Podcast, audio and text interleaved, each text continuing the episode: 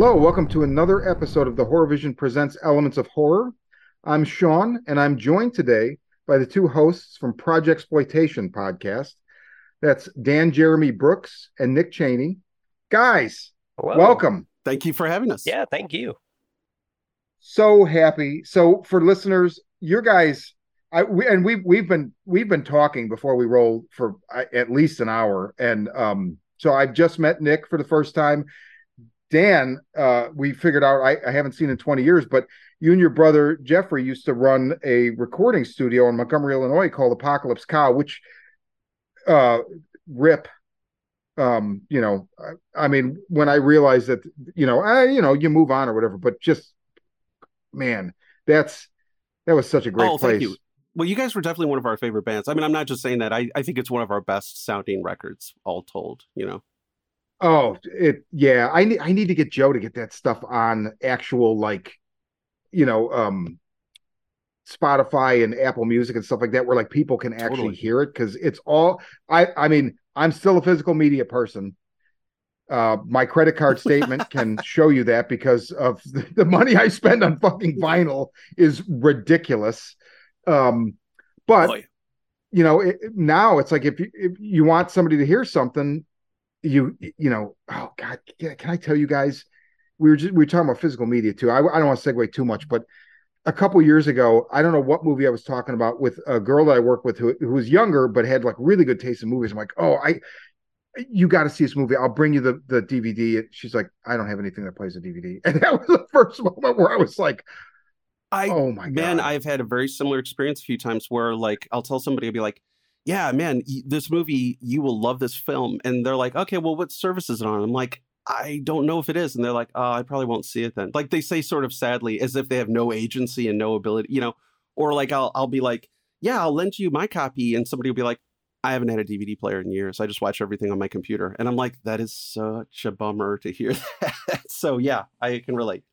It's it's it's gonna bite everybody in the ass Mhm. by the way because now the shit's starting to disappear and you know it's fine if if hulu or hbo gets rid of a movie or something but like there's not much on netflix i like but about 3% of stuff on there i Mhm. really like and they don't put it out in Yeah. physical media so you got to subscribe you know so nicolas winding refn's copenhagen cowboy like i wanted to rewatch it and i i just i just got kicked off my buddy's netflix and I, i'm like i'll renew when stranger things 5 Sure. comes out until then fuck Right. them.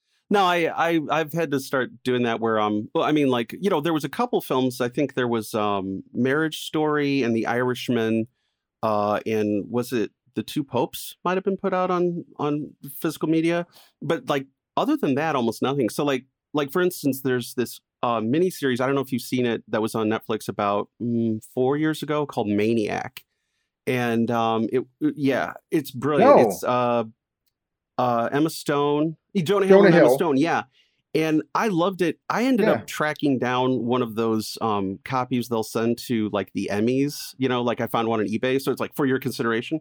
So, but it's it's beautiful. It's like it's the packaging looks like something you know you would get on Amazon or, or on you know like a, a boutique label like Mhm. Vinegar Syndrome. So, but again, that once in a while I'll be able to find one of those. But otherwise, man, I'm I'm screwed if it ever goes away. I was like, well, that's it.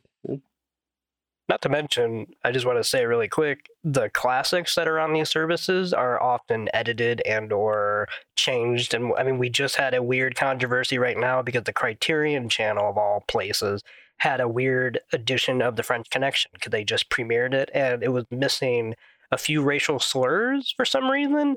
And there's disputing stories. Criterion is saying that like they had no power over whatever and that it was Friedkin who basically omitted it when he submitted it and Friedkin's saying like something that basically it had nothing to do with him. So I and there's weird things like that, you know, uh, that is also even the things you have are not the things you remember. Yeah, and and when you have these gatekeepers, right? Like a couple years ago, I watched The Burning for the first time in a while, and I was like, I love this movie. And I realized, you know, who wrote The Burning? Harvey fucking Weinstein. I turned, I paused it and ordered the Blu-ray immediately because I'm like, hey, he's a piece of shit, But in the climate of today, somebody might be like, Harvey Weinstein wrote that. Right, that, right. It's right? going to end up like Leonard Part Six, where like you can't get it anywhere. Not that you really want to, but I mean, you know. yeah, right. Not even- oh, oh. my god! But true. yeah, I mean, dude, seriously, it, it could they could just disappear. Or that French Connection, man. I woke up and picked up my phone and saw this thing. It was a, a push notification on Twitter or something, and it just was somebody said, "Dis." Apparently, I. So is it is it that the French Connection is owned by MGM and MGM is owned by Disney? It's owned Maybe by Fox, something That like that. and so yeah, it is technically Um, now owned by Disney. Yeah, Yeah. So what I had read said that they had just omitted that word, and I immediately clicked over to eBay. First, I went to Blu-ray.com because I'm like, I've been meaning to buy it forever, but there's conflicting opinions about which Blu-ray transfer is better, Uh-huh. Sure. and I just finally was like, I'm just gonna pick one, and I ordered it, and the guy was on vacation. So all I noticed all the other ones were like 350 bucks, and I think he just didn't have it. And this was like three weeks ago. I still don't have it, so I don't know. Supposedly he shipped it. There's no tracking, but I don't know if he was like, oh, if I hadn't been on vacation, I would have been able to upcharge Right. that, right? I don't know, but and Right. Huckleberry Right. Finn. Exactly. Have we Yeah. forgotten? Have we forgotten? Yeah. I'm not condoning the word, but I mean, there. and I just watched The French Connection for the first time actually, like a couple weeks ago, and there was nothing about the use of the slur Mm-hmm. that in any way posited that the people saying it were in the right too. So it's like, so now we can't even just show, you know, the horrific, let's just say, casual racism within police precincts. Well, yeah, yeah. I mean, Right, Popeye Doyle is supposed to be kind of a douchebag. I mean, he's he's he He's- is. he's he a is. I mean, shit, he's, kinda. he's not he's I not mean- a full on anti-hero, but he's he's supposed to be a relatively accurate end, I feel like representation he of the is. you know the, a little bit, yeah, yeah. Oh, because he does the wave at the end. No, I'm no, just No, because he shoots another Uh, yeah. Oh yeah, wacky fun. That happens all the time, you know.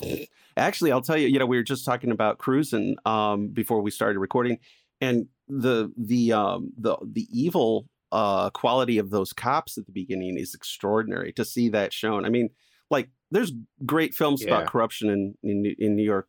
uh, At the, I mean, obviously Serpico, you know, Prince of the City is, is a favorite of mine but like those guys are like they're portrayed as just totally unredeemable you're like wow they're just awful human beings you know it's not like oh well it's a hard job Yeah. and sometimes you have to cross the line it's like no these are really bad guys no matter what line of work they were in they would be Yeah. bad guys you know Yeah, definitely. And they cast that perfect Mike Starr and Spinell. There's that point where Mike Starr is just staring straight ahead and he's like, forget what he's saying, something like they're all pieces of shit or something like that, meaning women. And it's really dark. oh yeah Like it is really you know i had dark. forgotten that that was mike starr too because um he's he is uh, one of my favorite moments in one of my in probably my favorite movie miller's crossing there's a scene where he's basically supposed to go tune up uh the gabriel byrne character tommy and um tommy's like it, you know this is set in the i believe the 20s so tommy's like well wait give me a second to take off my coat. And, you know mike starr he's a gentleman. He's like oh yeah okay i'll give you a second before i start beating the crap out of you.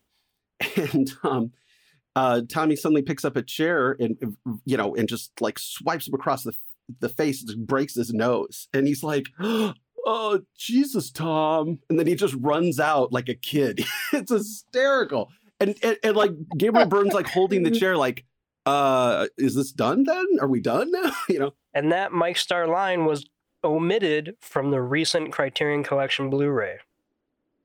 no Like just the split Are second reaction of him saying "Jesus, Tom."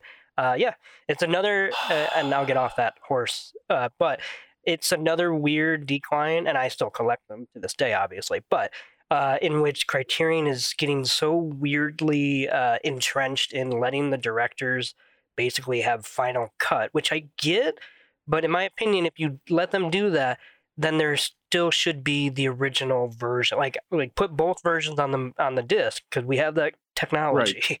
Um, but we're getting that. I mean, the the entire Wong Kar Wai uh, set that they put out is all color corrected to a complete, you know, unrecognizable version that he said he always intended but wasn't able to do back in the 90s which i don't understand i'm like you had color back then so So whatever, but yeah, that's a big controversy. The whole Wong Kar Wai thing is is is a big deal. Like, because people, I mean, this is a pretty expensive set, and it's a cool idea. But yeah, yeah but, I remember reading people. People are really up well, in arms. Because it replaces the original it. version, and the other ones are out of print. So now, if you literally want a copy, you're now watching the like 2022 versions, and those movies were praised for their coloring. You know, those like tinted blues and whatnot and he's basically went through and like almost muted all of the movies for some reason.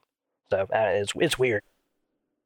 Well, yeah, it's like the Coen, brothers did that with uh, Blood Simple as well, um, where they kind of they sort of tightened some of the editing, which is okay, but again, why not offer both? You know? Yes, I that's what should be done. Also, just admit you were an amateur filmmaker at one point, and I say that as Blood Simple is practically a masterpiece. But I mean, like, you don't have to make those movies look as good or feel as good as the ones you're making now because a they shouldn't and b I don't know. Sometimes I get tired of like, God, they're so good at what they do, and then at least I can go back and watch a more ramshackle version of what they can do. Yeah. oh yeah. yeah.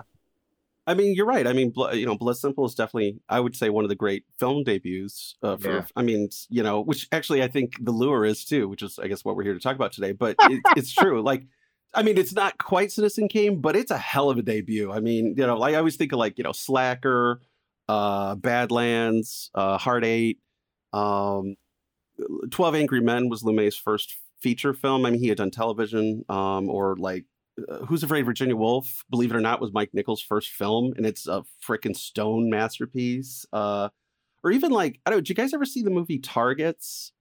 Uh, the Peter Bogdanovich film. Criterion no, I just, I think, it's I watched it like five or six years ago, thinking it was going to be because it's basically what it was. Is uh, Bogdanovich had was wanted to do a film, and Corman's like, okay, we're going to make you, we're going to allow you to do this film, but you have to use the 20 minutes of footage from this film that we started with Boris Karloff that never got finished. So he had to find some clever way to fold that into his story. So he oh, basically, oh, wow. yeah. So like Bogdanovich is like him and Karloff are the leads in the film. They basically play versions of themselves. And he's a young, you know, director, and Karloff is this quote washed up actor. And it, he he folds it brilliantly into this story about this guy who goes on a Charles Whitman style snipe, uh, like murder, you know, mayhem thing, uh, over the course of a day it's a great, great movie, and Criterion just put it out. So I'm like, oh, good, people will finally see this freaking movie because I had to like really search for it when I saw it, you know. I mean, in, in, unless they remove the sniper rifle from his from the new edition and put like an ice cream cone in his hand or a walkie-talkie. Yeah. yeah.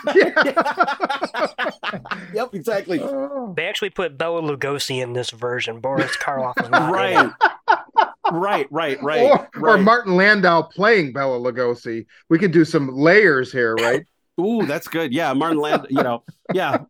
One of my favorite lines in any movie is. uh that scene where he's uh, talking to Ed Wood and he's like, "Oh, Eddie, I'm so tired," and Ed Wood's like, "Okay, well, we'll shoot around you for a while," and he's like, and you see him tie up, and then immediately he's walking out. It's like, "Let's shoot this fucker!" yes, yes. I think about that line like every couple days. Let's shoot this fucker. So anyway, yeah. So okay, we're we are going to talk about the lure and I had told these guys I had actually this is a Polish film from 20, 2015, right? Yeah. Um a debut. The director, I researched how to say her name. And then in front of these two guys, as I was showing off playing it on my little my phone recording app, deleted it. So I'm not gonna try. Um Dan, what is the director of the lure's name? Uh, it's uh, Agnieszka Smoczynska. That's that's wonderful. Yeah, and yeah, and I mean, she's done several films since, which I've not seen yet. I don't know why, because I'm just daft. I don't know why I haven't watched them yet, but this is an incredible debut. I mean, it's just bursting with ideas. So, uh yeah, I mean, geez, I didn't know. I Anthony from the Horror Vision had mentioned this to me years ago about possibly doing an episode on it, and I knew nothing other than it was like somewhat of a musical. So it's on, you know, in the back of my head when we talked about doing this crossover episode.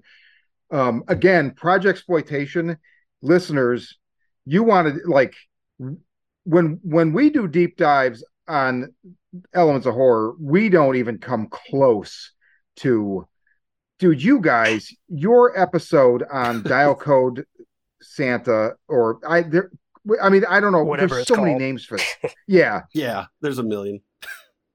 but I mean, it's it is the deepest of dives, and I can't. I'm like, I can't. I can't believe a how fascinating this is, and b that there's this much information even available. At some point, I'm like, are they making this up? where where do they get this information? But then you look at you look, and I I I kid, but I didn't actually think that, but but you you though. look at the the sometimes the length between your episodes and like you you both i believe you both confirmed this for me while we were talking earlier the amount of research you do it's just commendable I would say because nobody's Dan does the research. I am like the person at the other end of the ping pong table, just hitting it back.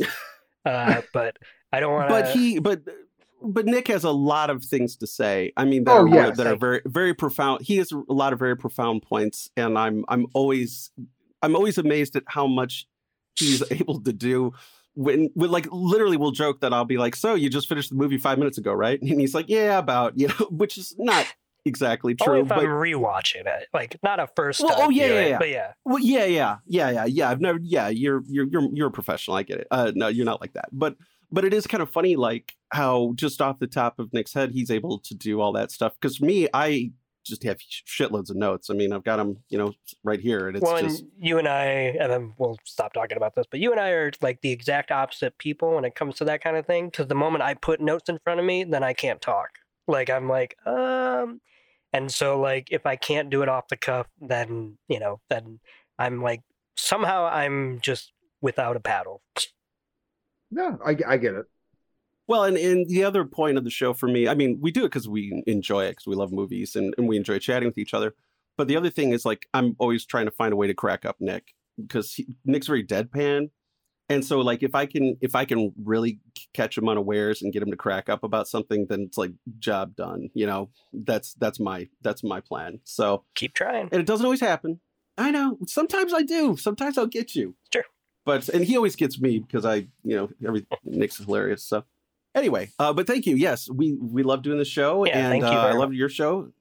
I love the elements of horror section of the horror vision. I mean, that to me is like I like the other episodes; they're a lot of fun. But but those are the ones where I'm like, ooh, they're gonna do this movie. You know, rubbing my hands together, excited about Mhm. it. You know, that's Yeah. cool Yeah, I will Thank say uh, one episode I have listened to and that I very much enjoyed because you had I forget his name, but that professor I think you have. yeah john trafton Yeah. he's awesome I listened to the one you did with uh, him. Uh, I think it was on Messiah of Evil because that's one of my all-time favorite films, and that was fantastic. so that's how I found John was I watched that movie and I, I had like made a couple attempts, but th- there was a version on Prime or something, and I guess there were two versions, and I didn't realize that. And the one that I kept trying to watch like three, four years ago was just garbage. Tra- I mean, garbage transfer. And so I'm like, I just thought that it was a crap movie or whatever. And then I would hear other people mention it uh, on podcasts. I'm like, that movie again? So then um I'm trying to remember if they I think I feel like it popped up on Shudder. I was gonna say it when had a I hit- resurgence when Shudder got a hold of some print like two or three years ago. Yes. So I watched that and I was like, oh my God, this is amazing. And I go online and there's nothing written about it. So I'm looking and I find John Trafton at johntrafton.com. He's got an essay about it. And I read the essay and immediately just found him on social media like Twitter or something. I was like, I loved your essay. Would you come on my show and talk about this movie? And we just hit it off. Yeah. And he's he's He- fantastic. It was so good, that movie is just wow. and it's written by the people who wrote Howard the Duck, another stone cold masterpiece. Which I had no idea until you told me that a couple of months ago. I remember we were at Pub 56. You're like, you know, the same guys who did that. I'm like, what? So no, I haven't seen Side of Evil yet, but it is in my my Amazon extended shopping cart wish list thing. Uh, but I know what you mean. Like, um, I'm always trying to find academic or or uh, you know, at least books about stuff. And honestly, I, I have to say, and this may be just a tribute to the fact that film fans are film fans, no matter who they are or where they are. But like the couple times I've reached out to people who were um, writers or professors, you know, uh, I've always gotten responses, and they've always been like super generous with their their time and information. So I, I, I love that you've had this guy on several times. I haven't listened to that episode, but I listened to well, most recently, I guess I listened to the one uh, with the Joaquin Phoenix one uh, about. Oh yeah, Beau's uh, Afraid. Yeah, which I have not seen yet, but um, I I have a feeling I'm going to absolutely love it because you compared it to Mother, which I think is one of the greatest films of the last decade. So, which I'm the only one who thinks that, but that's okay. I, you know, I I, I really like Mother. Uh, oh, that makes sense. Actually, I could see you and me being on the same page there because Nick hates it, it, but that's okay. It was it, well, it's a movie like there's a part there's there's I don't want to say there's things about it I hate or that there's a part of me that hates it, but there was a moment with that movie where I realized what was happening and I was on a precipice between loving it and hating it. And I fell yeah. on the loving side, but it was a close, you know, like I it I don't know, man. It, it's Aronofsky. I'll say this, you know, because you outed me as a hater. Uh, hate it or love it, Sorry. I want I want more movies like it, even if I yes. did not like. You know what I mean? Like it's I'm always yeah, yeah. for it, so to speak. Yeah, yeah I no, remember well you said, said you're like you're like I think yeah you once said you know you're like I'm on its side. I don't like it, but I'm on its side, which I thought was a good way to say it. Um, yeah, I mean to me, I think the other thing is, and and this sounds like this is true for Beau is Afraid. Uh, Mother, I think, is clearly a comedy. I mean, at least in part. I mean, there is a lot of very, I mean, it's dark, but I definitely found myself laughing a lot. And later on, I did find a couple critics who were like, yeah, th- this is definitely a comedy. And, you know, they were in the minority. Most people thought it was just like this super, like, uh stone faced uh you right. know whatever but uh, but i i thought it was operating on a couple levels at once but anyway not related. But anyway, so yeah, the Beau's Afraid episode, uh, which I loved. I I have not watched the movie yet, but I uh, but I yeah, I love um what's what's his name again? The professor. Um, oh, John Trafton. Yes, yes, he's great. I always I always look for the episodes that he's on. You know. That's cool. Yeah, he, he's. I mean, and I love the fact that he's. You were right after I met him. We did that episode. I started. He's got a podcast called "This Movie Saved My Life" um, with uh, the photographer Miles Fortune. Great podcast as well and they do there's a very scholarly pursuit or error sometimes and then they'll do these these like they've done two now i need to listen to the most recent but they do these like all-nighters and they play each other movies and they react to it and they led so we do this you know deep dive on messiah of evil and i've read this essay and he's very well spoken and he leads that night on the podcast showing miles fortune uh carnosaur like, yes. i was like oh yes Okay. Oh man. You know, because all the colors of the rainbow, right? Like, I mean, yeah, absolutely. I, I, just, I just love that, and ah, uh, yeah, that's great. I, when you, when you see Beau is afraid, I want, I want, I definitely want to talk to you about it. Um, I, I, I missed b- both theater. you guys. It, it's, I, I sat in the theater. I laughed so fucking hard. I think there were two other people in there, and I could tell I, I, it's one of those movies where I could there were certain scenes I was laughing at I could tell I could feel the eyes on the back of my head you know mm-hmm. like uh, oh yeah I will say I saw it and I did I did like it more than Mother uh maybe that's just because it has a you know I don't I think it was more overtly comic I mean I do actually think Mother yes. is a dark comedy but Beau is like there is like actual like pratfalls and you know like yes more yeah. whatever but um I will say this like I didn't love it but for being three hours, I thought it went by quick, which is weird because it has some languid scenes where it goes on forever. Yep. Um, but when it was over, I was like, I that's one of the biggest like for me positive responses, just like emotionally speaking. I'm like, okay, if that three hours felt like 90 minutes, then no matter what, it did something right. Yeah, mm. well said. Great Nick. point. Absolutely well said. So the lure this movie, I didn't realize this. There was a big hullabaloo about this movie because Criterion, who normally, right? I mean, they're it's Criterion, so they're doing these classics, right? But it's a criteria. It's a it's it came out as a Criterion release.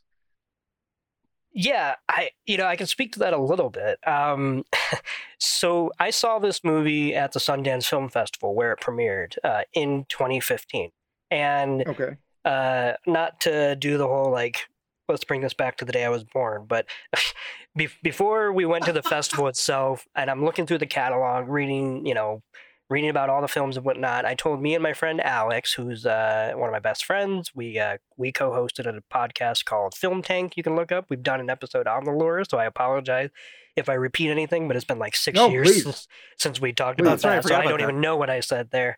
Um, but we were going through the catalog and whatnot, and I told him uh, to go through and tell me everything he wants to see, and then I was going to go through and and we were going to try to whittle it down to like you know, fifteen or so films. That, that was like the math I did. When I went through the catalog, The Lure was the movie I wanted to see out of like I mean more than anything that I saw. And there was like a new Whit Stillman movie, and I love Whit Stillman, and I was like, oh my god, his first movie in like you know years or whatever. But I read about this Polish sex musical horror film about mermaids, and I was like, this is the movie to see. You know, maybe we'll see. But and so what was so weird to me uh, now we'll flash forward uh, after the screening was um, me, me and my friend Alex were giving, you know, back and forth kind of our opinions on, and, and which was very positive for both of us. But he goes, I bet this is going to go to Criterion. And I, you know, I've been collecting Criterion since I was like 14 years old or something like that, you know, like it's been in my blood. Um, and I, you know, Alex, I would say, is slightly newer to like the boutique, uh, boutique game and whatnot. And I just remember thinking, no, that's not what they do. You know, like like I, he was going, he was coming from it like because it's a foreign language film and it was, uh, you know, weird and whatnot, which is a good enough reason. But I'm just like, I'm like trying to do insider baseball. I'm like, no, they stick a little more traditionally to besides the classics, uh, things that are a definitely not uh, horror. Like they, they they have such a minimal at that time in 2015 uh, horror Mhm. output. It has to be like Rosemary's Baby or something that's just so uh, true and tried.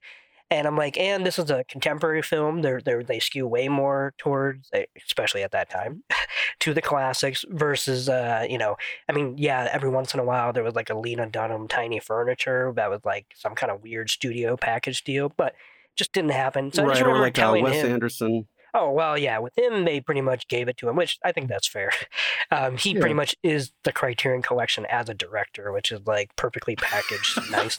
Um, but when when he said that, I was just like, no. And then like flash forward like six months later. I mean, it was a quick turnaround because it was direct to you know there was no other release prior to the Criterion. Mhm. Uh, all of a sudden, I see the announcement, and I was like, okay, well, I guess I have egg on my face because that's that's going straight to you know whatever. And I do think it's been from that point on, due to the a the reception of that movie in general, that Criterion finally did start to release a lot more horror uh, across the board. Not not you know like crazy boon or whatever, but it, it has been ever since something like that. I think when people were like, oh, like the people really responded very well to this Polish mermaid killer body horror film. So I guess we can release like classic, uh, you know, like uh, the uh, what's the Kurosawa, you know, who does Cure and whatnot, and Oh yeah, yeah. They just put out Cure. Uh, Yeah. Kiyoshi Kurosawa's Cure. Right. like, and those are like practically classics already and whatnot. So, um, so yeah, I, I just remember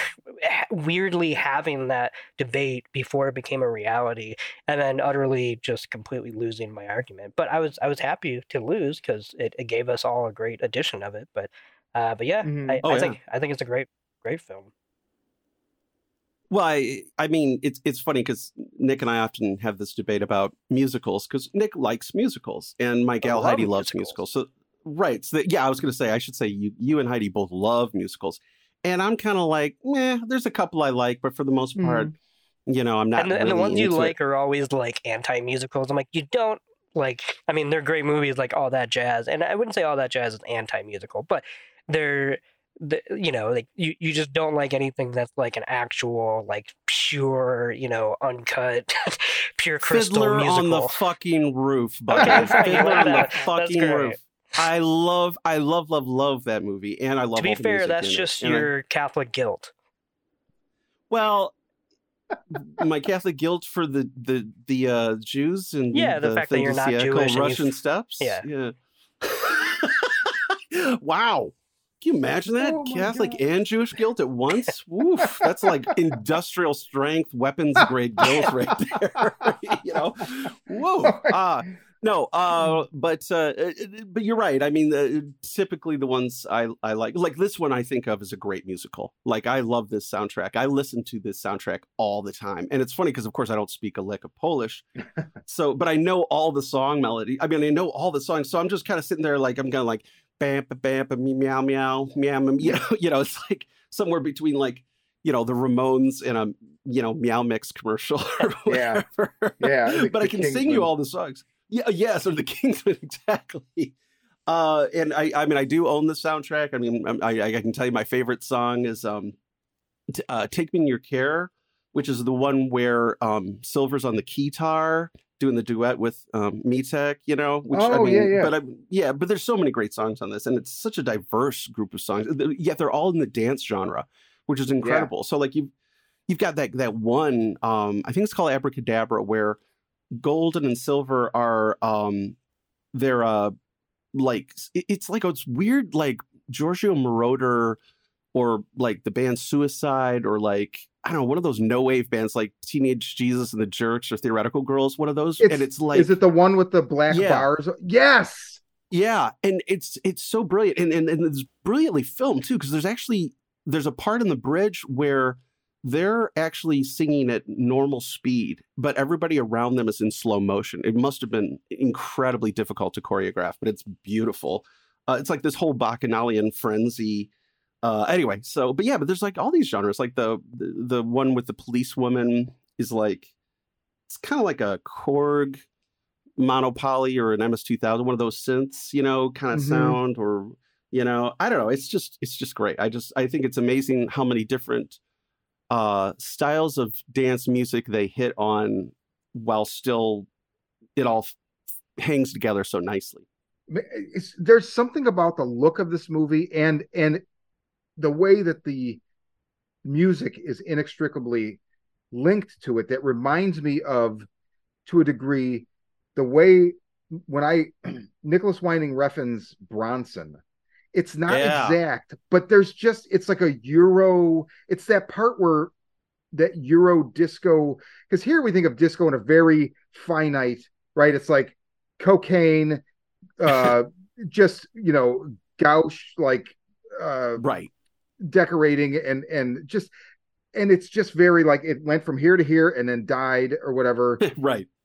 and that's not what happened in Europe and it eventually kind of morphed into these things like you know rave culture and whatnot blah blah blah but I don't know it I I had no idea that that's what this was going to be and so Right. that immediately blew me I I just love the look and the sound of the movie start to finish Yeah, I would I would say for me that the direction of this movie is what I think makes it uh, a fantastic movie. I I mean besides the fact that you know the I'll say this uh, the music is my least favorite part of this movie, and I like the music a lot. I know. Mm-hmm, This is where I'm like every musical you love, Dan, is like yeah, you like- always have to piss on it. I mean, no, I love this movie, but I feel like the musical element is the weakest element, you know, of of everything else that's going on, and I still like the musical element. But I, when I Mhm. listen to it, it's I feel the same way about like um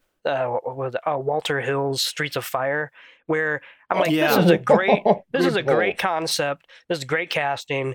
This opens up with a banger because I think the song Yeah. in the supermarket, personally, uh, well, that and opening up with an actual uh, great disco classic, you know, I feel love. yeah the Donna Um, Summer But you know, um, but opening up and then never quite, I think, inserting the music as well. Like it, it becomes slightly of an afterthought, and not in the sense that it becomes something that's not paid attention to, but with both movies, I find the music is good on a vibe level, but not on a like, oh, I am like like I haven't listened to the soundtrack outside of Mhm. watching the movie. I enjoy these songs in their context and I whatnot. But for me, when I'm watching it, for whatever reason, I find the music to be like all bridge, no chorus type thing. You know, Oh, where okay, yeah. they, Oh, wow. they kind of just like get off the ground and then never actually ascend to somewhere other than their one kind of MGM, uh, I would say, esque song in the supermarket and whatnot. And I'm okay with that to a degree because there are some of them that I love. Like I love the one about um, like, and I don't want all the songs to sound the same, but um, I love the one you mentioned, the one where she's on the guitar with Mietek, and I also love the Autumn Leaves one that they do with that kind of balletic dance on the street side uh, between um, yes. Golden and the uh, the woman I forget her name, but uh, you know Oh. Triton's lead singer or whatever. Yeah. Uh. oh God. Yeah, I know who you're talking Yeah. about. Yes, that is great. Um, and so I mean there are pockets here that I, I absolutely love, you know, whatnot. But I, I feel like the music is the weakest part because of how enraptured I am by the look and feel uh, of everything. And I mean, this really does kind of remind me of like a like one of Paul Verhoeven's Dutch movies that he was making prior to his studio ascension in, in, in Hollywood, where it is like ultra sleazy, but it has this weird uh, lived in quality that feels like this actually happened because of the attention to detail to you know these locales and these like weird characters that are populating the backgrounds and the fringes um i mean even the fact that i think the um the club that they play at that's a real warsaw club i think right it's um i looked it up I, I like believe I read that. yeah. Yeah. the Adria, and I like, and because I know I had seen that. The only reason I even clued into that because I am not a geographical expert at all, but I swear I've seen it in either a Zulawski film or something else. Where I'm like, wait a minute, so that must be a real, yeah. Where they're outside the same, similar, I should say, red neon light, um, and that same kind of entrance, and that's when I you know, Google, and I was like, oh, okay, so it's a real Warsaw club that was like apparently a huge thing in the 20s and 30s, and then like survived all the way to like 2005, but definitely by the 80s was like, you know, more of a backroom club than like an actual, you know, destination, you know, whatever. So Mhm. I love that too, that it has this ultra specific, like, these stories, despite them being like ultra fantasy and whatnot, were happening in, you know, these pockets of real locales and, and history and whatnot. yeah, definitely. Very well said. Well, yeah, it's, it's funny you mentioned the department store sequence because I figured you you must like that one a lot. It reminded me a lot of um something out of Evita. Hey, I like Evita. That's another musical I like a lot. Uh, I don't know. Is that an anti-musical too? No, no, that's, a- you know? that's, that's Andrew Lloyd Webber, my good sir. Well, I'm just saying, you know, but yeah, you know, I can't remember the name of the song, but it's the one where she's like, "I came from the people; they need to adore me, so Christian Dior me," you know, which is a great rhyme. Yeah. uh, or, or even like something out of like Help or Long uh, Hard Day's Night, or Oh, yeah. or there's actually there's even like this Marx Brothers movie. It's a lesser known one called The Big Store, where they have this whole singing like "Sing While You Sell" is the name of the song, and they're like all the Murphy beds are popping up and down. It's super awesome. But it so it kind of reminded me of that. Um, and and I also really liked uh, this is uh, you were talking about the the kind of uh Verhoeven element. Um, I, there's a the the imagery in the sequence for the song is called the loop, and that's the one where uh, Magdalena uh, Janetska, she's the stripper who runs away with the drummer at the end. You know, Mhm. she comes in with like uh, IV drips and she's like slowly administering it to the three band members, Yeah. right? Like an angel, you know? I freaking love all that. And uh it, it especially actually the first time I saw it, I thought she had a bagpipes in her hand. so it so so it was even more funereal for me. I was like, Yeah. oh wow, this is really and then I was like, oh, it's Ivy. Okay, cool. But yeah, I so I I, I know what you mean um about that. The uh well and, and I also love actually you guys mentioned I feel love. I love how that scream at the beginning goes, you know, transitions perfectly into ah, you know, and then and Yes. like everybody in the club is like bopping around. It's it's like everybody feels it. They're all like people in the kitchen and everywhere. They're like, dun, dun, dun, dun, you know, it's just ah, it's such a cool beginning. Yeah, Well, even the um the that opening scene, I feel like it's kind of a funny little metaphor for the disco era in general because you have you have two people on the beach, in this case men, who you know because of the siren song that the the mermaid uh, mermaids are singing are you know being entranced and you know making their way into the water. And then you have the female who's not affected by what's happening so she gets to see it was the reality and then screaming because Yes. it's horrific. And I feel like that's disco in a nutshell. Like the people that were in it were like, this is the greatest thing in the world. And then there were the people outside of that burning building going, what the fuck is happening? Yes. Right. Yeah. Oh, you I guys love are that. high I as love that. shit. That's I a love that. As, I- you know, and so that speaks to the idea that the director. So this was like partially, um, and also the um the director and the writer, Roberto Bolesto, is the writer, and so it was. This movie was an attempt to kind of take the Hans Christian Andersen Little Mermaid idea, um, and then the director wanted to incorporate it to use it to tell s- stories about what happened to her growing up with her mom running a nightclub and sh- she said there was like a quote where it was like you know a lot of um very transformative and important firsts happened to her there. And it sounds like it was probably pretty fucked up. And and this using the mermaid she could kind of offset it so it didn't feel quite so personal which is that kind of creeped me out because there is an element to the movie. The first time i watched it i was very in.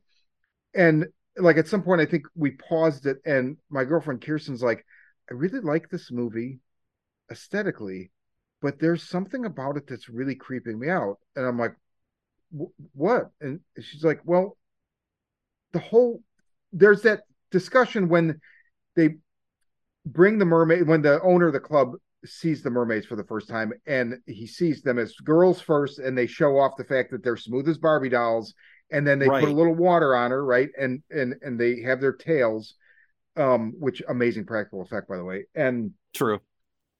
they find the the gill hole. And there's a whole thing where discussion about like what they're underage but it's like yeah but it doesn't matter. They're not people. And right. i mean i'm paraphrasing but she's like that really derailed the way she felt about the movie. And once she introduced that to me and then i read the director say that i was like ooh man it's dark but also then it's like you remember yes but these are her experiences and we don't know that you know it's not might not be one for one but even if it is or it suggests this this is how she is exercising her demons telling her story and so in the end it's not really exploitation not not exploitation as like a genre or you know like a, a methodology but i don't know like so it it helped me process that a little bit more because that was something then i couldn't unsee that for that first viewing. I was like oh man that's really fucking me up with this movie because i felt like it was all very fun and games is that's a terrible way to say it but it was so beautiful and sonically i i loved it. And the story is you know it's you see elements of it coming you know obviously it's like the, they're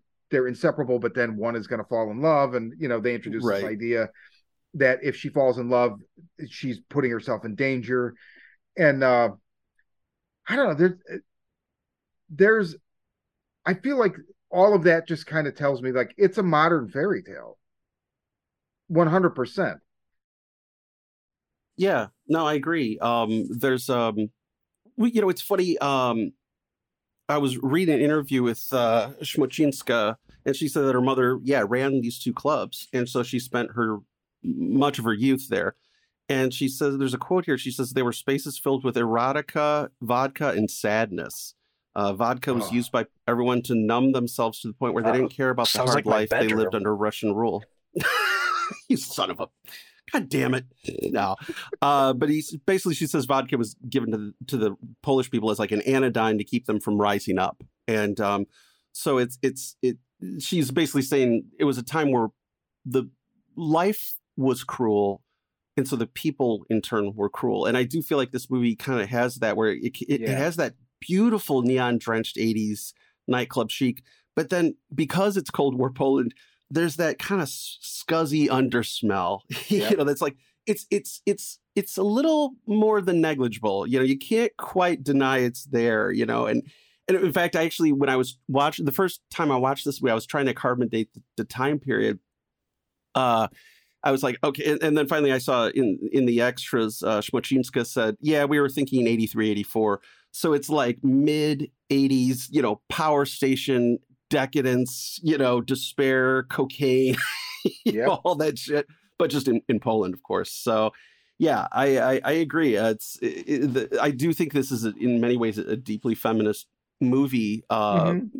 not just because the director's a woman, but because of well, I, I I'll get into that more later, I guess. But yeah, yeah, I, another thing too, I think, uh, is that the theme for me of detachment runs throughout this entire film. Uh, when you see like when you were talking about the neon uh, drenchedness, you know, whatnot, like it's it's funny though because it's almost exclusively to the interiors of this places, but the exteriors, Ooh. it you know, is manifesting in a completely different, uh, both political and psychological mindset, you know, and and so these places become escapes and a way to basically detach from the reality outside and whatnot. Yeah. And then even Sean, what you brought up about the the introduction scene uh, to the club owner to the two girls. You know, what's what I found very weird. Uh, I think this was my third or fourth viewing. Um, was after they they do drop the water on them to to have them uh, grow their uh, gills and whatnot. When you find that gill hole, like you know, it, it went from a moment of before I guess I should say prior to that moment when they were showing off the smoothest Barbie dolls, you know, like that's just one of the grossest things I've seen in any body horror film, despite the fact that there's no gore. You know, like it's just mm-hmm, this right. marriage of uh, a horribly distasteful idea and also just a great practical effect. And yes. and you go from this like a mindset of like that this is wrong, this is gross, and then when they drop the water on them and they grow the gill, now the gill hole is like quite literally detached from their body. Like it, it's it's a part of their body, but now we've entered this fantasy realm in which that doesn't seem so bad. Like it's fucked up, but I guess there's no morality here if they're no longer these, you know, uh, quote unquote underage, smooth as Barbie doll girls or whatever. And I felt like the moment you do that, kind of what you were saying about how it kind of makes this fairy tale or makes this coming of age story, I should say, more palatable. I, feel like that's a form of detachment too. It's kind of like uh, I'm guessing in a way the director is also trying to remove herself, uh, not just by making them mermaids, but also trying to observe this first person experience from a third person viewpoint you know where you can oh, actually oh, awesome. dissect it and and look at it because yeah i mean you know it it it it is disgusting when the uh, the club owner takes his fingers and you know inserts them into the gills, but it would have been more disgusting had yes it, had that happened prior to that transformation. So um, it's a weird, weird way that body horror can actually tell stories that like no other genre can um, in, in these very hyper specific ways if you're on that wavelength. That's so true. Uh, yeah. You know, it's funny what you said about the city, the the interiors versus the exteriors. You know, it's like it feels like um the whole thing. I, in my notes, I wrote something about like it was it was grimy in a picturesque way. It was almost like in Bill and Ted's Excellent Adventure, where he's like, "Hey, in the future, even the dirt is clean," you know, and it, you know what I mean. And it, like it almost felt like if somebody was doing like uh, Krzysztof Kieslowski's Decalogue, but it was filmed by like Zack Snyder. So it was like it was grimy, but it was a beautiful, perfect kind of picturesque, grimy, supernatural thing, which I think is probably relates in some ways to her feelings of uh, the bittersweet nostalgia. I mean, obviously there's good nostalgia, but there's also bad that she feels, you know. And like some of the lyrics, which I should also mention, uh, just to show another example of the care that these guys, that the filmmakers took the English translations of the lyrics all rhyme too, and that's a oh. level of concern you don't normally see. So yeah. I just wanted to say that. I was going to say I've always wow. seen that in something like the Jacques Demy set, where the translation are so good in those musicals that uh, that were like at first I'm like, oh wow, it rhymes in English too, and then I'm like, oh wait, no, they're they're they're probably taking not liberties, but you know synonyms that will actually get the point across, but also we can figure out the melody as we're reading it in mm-hmm. English. Right. Well, and, and there's, I mean, there are lyrics where they kind of talk about how, and again, it does rhyme, but they're they're grimy. Well, like there's a line in um, uh, "Bright Shiny Neon" is saying this is the best street to be on and then Golden says, hands made filthy by dirty deeds. And then there's another one, which is the called You Are the Beat of My Heart, where the singer, uh, Krysia, I think's her name, uh, she says, After midnight in my town, the streetcars all get lost. The night is run by demons and the wires all get crossed. Infernal powers fiddle with the routes. It's all in limbo. so I, I, I do feel like you know the lyrics are are um in concert so to speak with the imagery and, and with the storyline you know so again another reason why it works for me as a musical is because it does not only is it cool imagery but it's also you know it it, it, it heightens the otherworldly aspect and it and it Yes. kind of um you know uh, uh, reifies it too yeah I, I mean, there's tons of character character development and exposition just in that right there, right? I mean, it's not stuff that you're kind of not already aware of because they do such a good job. I mean, the, the the character, you know, it's like very quickly I felt like I knew them, I liked them, even at their dark. Like there's, you know, after they totally um throw them off the bridge and there's i forget the song but it's like it is done now or whatever. Like and it, it they just have that fight everything falls apart or whatever. But i still just i i know they're fucked up people and maybe they have done some fucked up stuff but i'm like i really like their little family and i understand how it's like the whole world to them. And i i that's just really they accomplished that very quickly like there's other movies that have a lot of in-depth exposition or dialogue and you don't quite feel the same way at the end of the movie and here it's like you know they do it very very quickly very well so True. Uh, well, I love. You know what I also love is the sound, the static effect that's going underneath during the fight. That Bender, their slow motion Bender fight. You know, there's this radio static going the whole time, which I never noticed until this most recent time I watched it. I was like, God, that's so effective. That was brilliant. You know, or uh, like there's also, I honestly, like I said, this film just I feel like it's bursting with a lot of interesting ideas, both character development wise and plot wise, but also visually. I mean, uh, I I was trying to find this quote. I'm pretty sure Francois Truffaut said it, but I, I I couldn't find it. But basically, it was his idea was a new idea every minute of the film. So a minute goes by, you got to have a new thing going, you know.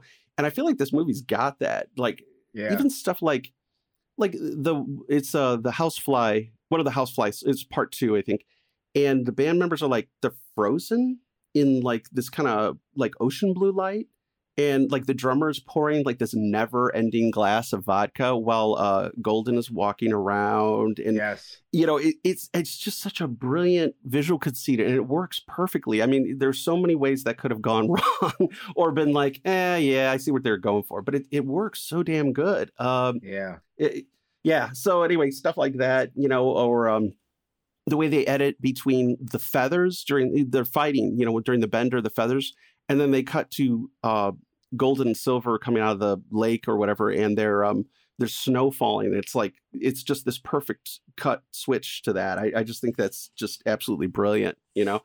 Or uh, also i just got to ask you guys because I, I know you're a fan nick uh, uh, but I, I felt like the opening the whole diorama opening credits thing was that like a do you think that was like a like a Walerian Bo- Borowczyk thing like kind of an homage because I, I haven't seen any of his films but i know you're a fan and i know he worked in that some that milieu a little right I am, and I think it definitely could be. The only thing I know about it specifically was that I believe that was done by the director herself. I believe, and I don't know if they predated the conception of the film or not, like she had already kind of made these drawings or something. But it, at least that much I do know, and that this was like the germ of the idea of the movie was these macabre images that she had kind of drawn about the oh wow. this repurposing of a very classic uh, family friendly uh, fairy tale you know? Um, but obviously you know being a polish director i can't and being one that's so heavily uh, entrenched in something like this like sex filled body horror I, I can't imagine that Right. she hasn't seen any uh, Walerian Borowczyk films uh, and so i would i would assume uh, it would probably be indebted i the only thing i haven't seen well not the only but his my major blind spot with him is some of his animated stuff. I've seen his his live action stuff, but I've never seen because it's all collected on a couple like either Arrow put it out or something like that. Uh, but a collection that I've never uh, personally scooped up yet. But uh, but yeah, I, oh okay so- i thought i thought you did have that i'm sorry no no I've got some of his live action stuff. But yeah, Got it.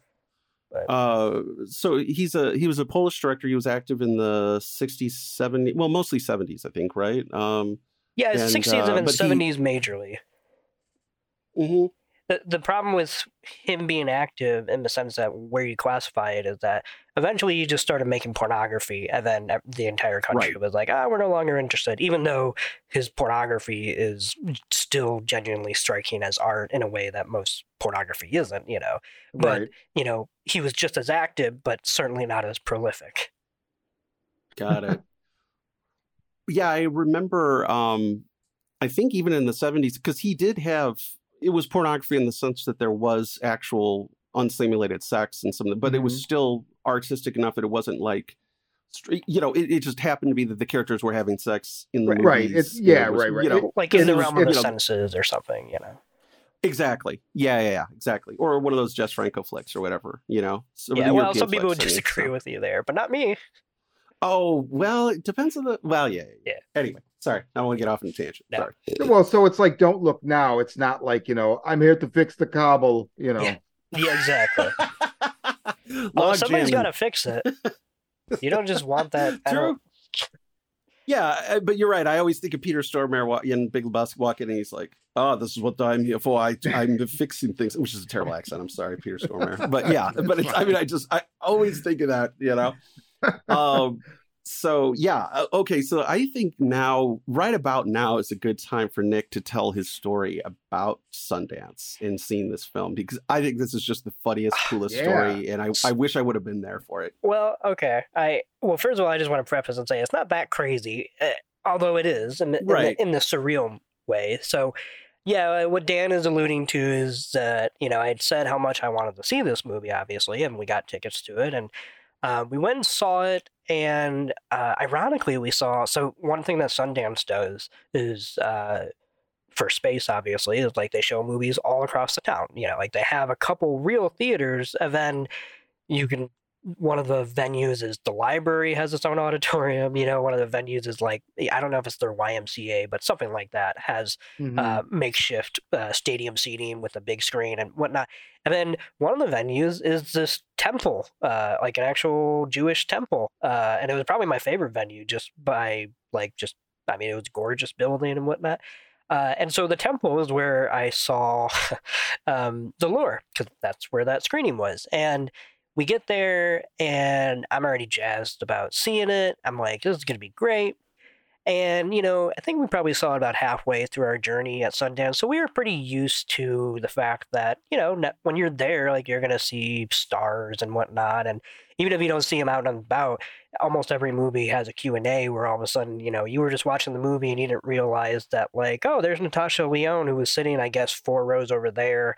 And now she got Mhm. up and she's going to go do the Q&A for the movie she was just in and whatnot. And um, nice. so, like, that And she was of like, "Hey, so how's it going, everybody?" No, I'm sorry. Yeah. That's a terrible. I, She's I like- love Natasha Lyonne. I do. she's like, watch Poker Face. It doesn't come out for eight years, but uh, it's great. Um, But no, she, so you know that like not in a bad way, but like that kind of effect kind of wore off. You know, after a couple of days. Whereas I mean, it's it's always great, but it's no longer like whoa. You know, like yeah. well, how are they doing this? So I'm in the temple about to go see the lure, and me and uh, my friend Alex, we sit down and we're waiting, and you know everything takes forever because you're lining up like an hour or so before. And so as we're sitting down, finally, I'm just looking around, and then all of a sudden it like hit me because um, I think I had just read that catalog so much. A, because you know when you're sitting there doing nothing, it's just like it's something you were carrying around with you and whatnot. So Mhm. I had seen like the three or four stills that they had for the lure on the lure's page probably a million times every time I ever just wanted to go back and reread the synopsis or something. So I at least vaguely knew what the two main girls looked like because they were in each still and whatnot. And all of a sudden I'm like, like just kind of looking, and I mean like quite literally the row in front of me and like the seats in front of me. I see Oh, two wow. girls who look very young, and then I see a woman sitting next to them, and they're like, you know, chatting and they're giggling and whatnot. And I'm like, huh? And then finally, one of them finally does turn enough, and I'm like, oh, okay, yep, those are the two girls. And the movie hasn't started yet. I'm like, those are the two girls for sure. And then I just, you know, contextual clues. I'm like, I'm guessing that's the director uh, and whatnot. I'm like, that's that's interesting, you know, whatever. And and I could hear they're they're only speaking Polish because I don't even think they did a Q and A. Like other Q and A that I did see, even foreign films, even like had a translator. So, um, it, I don't think it was a question of like that they couldn't do them, but like for whatever reason, maybe scheduling or whatever. So, but the movie starts, and obviously within like the first 10 minutes, you're already getting the balls as Barbie dolls and whatnot. Mhm. And I'm just looking Yeah. over, and throughout the rest of the movie, the entire experience for me was like trying to watch two movies at once. Once I'm like trying to watch the movie itself, and then because I'm a creep, I also just keep looking slightly. I mean, I didn't have to turn my head, but just looking in front of me to see what their reactions are to watching this movie. You know, in a room full of other people, while half the time they're naked, you know, whatnot and uh, to their credit, like they were like just having a ball. Like they were laughing at everything. They were giggling the whole time. Like I would see like the director like something happened and then like she would be like like not obtrusively, but like pointing at the screen to them, and they would giggle more. And it would be like the it'd be the kind of thing like if they were anybody else, I'd be like, "Shut the fuck up!" Right, Uh, right. but Right. like because it's them, I'm like, this is the greatest thing in the world. And so it so yeah, it's just that's definitely probably the most surreal movie experience I've ever had, especially because I was also loving the movie at the same time. Like Mhm. if I was not into it, it would probably have been a lot more awkward and being like, oh boy. Um, but no, it was a weird, weird thing. And then I think they didn't do a Q&A, but I do think they stood up at the very end, you know, and just kind of waved and, and whatnot. But uh, I'll say this: they seemed to love the movie as much as any big fan of it, and there was no like, um, shall we say, like this like stuffiness of like, oh, this this was a project I worked on. You know, like this was it clearly was fun for them to, uh, I think, Mhm. make it as it was for them to watch it. It, it was very bizarre uh, in in all the best Cool. ways. That's awesome. I love the idea, and I don't think it makes you creep at all. Not at, not at all. And I mean, Mm-mm. like I I get why you're. I would have said it exactly the same Right. way, but like th- that is the idea that you're watching the two movies because it's almost like having a fucking commentary track. Yeah. running. yeah. right? So you're seeing, even if you don't understand what sh- when she's pointing and they're giggling, Yeah, you don't yeah, yeah. necessarily know what the inside story was, but there's some you I don't know, you're just getting a different angle that nobody else got, and that's wow, that's really and at the at the premiere at Sundance on top of it, right? Like, yeah, oh my and I was gonna say, and I do believe that you know it was probably the second showing because it was the second week of the festival, but still, it's like the second time anybody in the entire U.S. had seen it, if, if not anywhere. 'cause I Wow. think it premiered in U.S.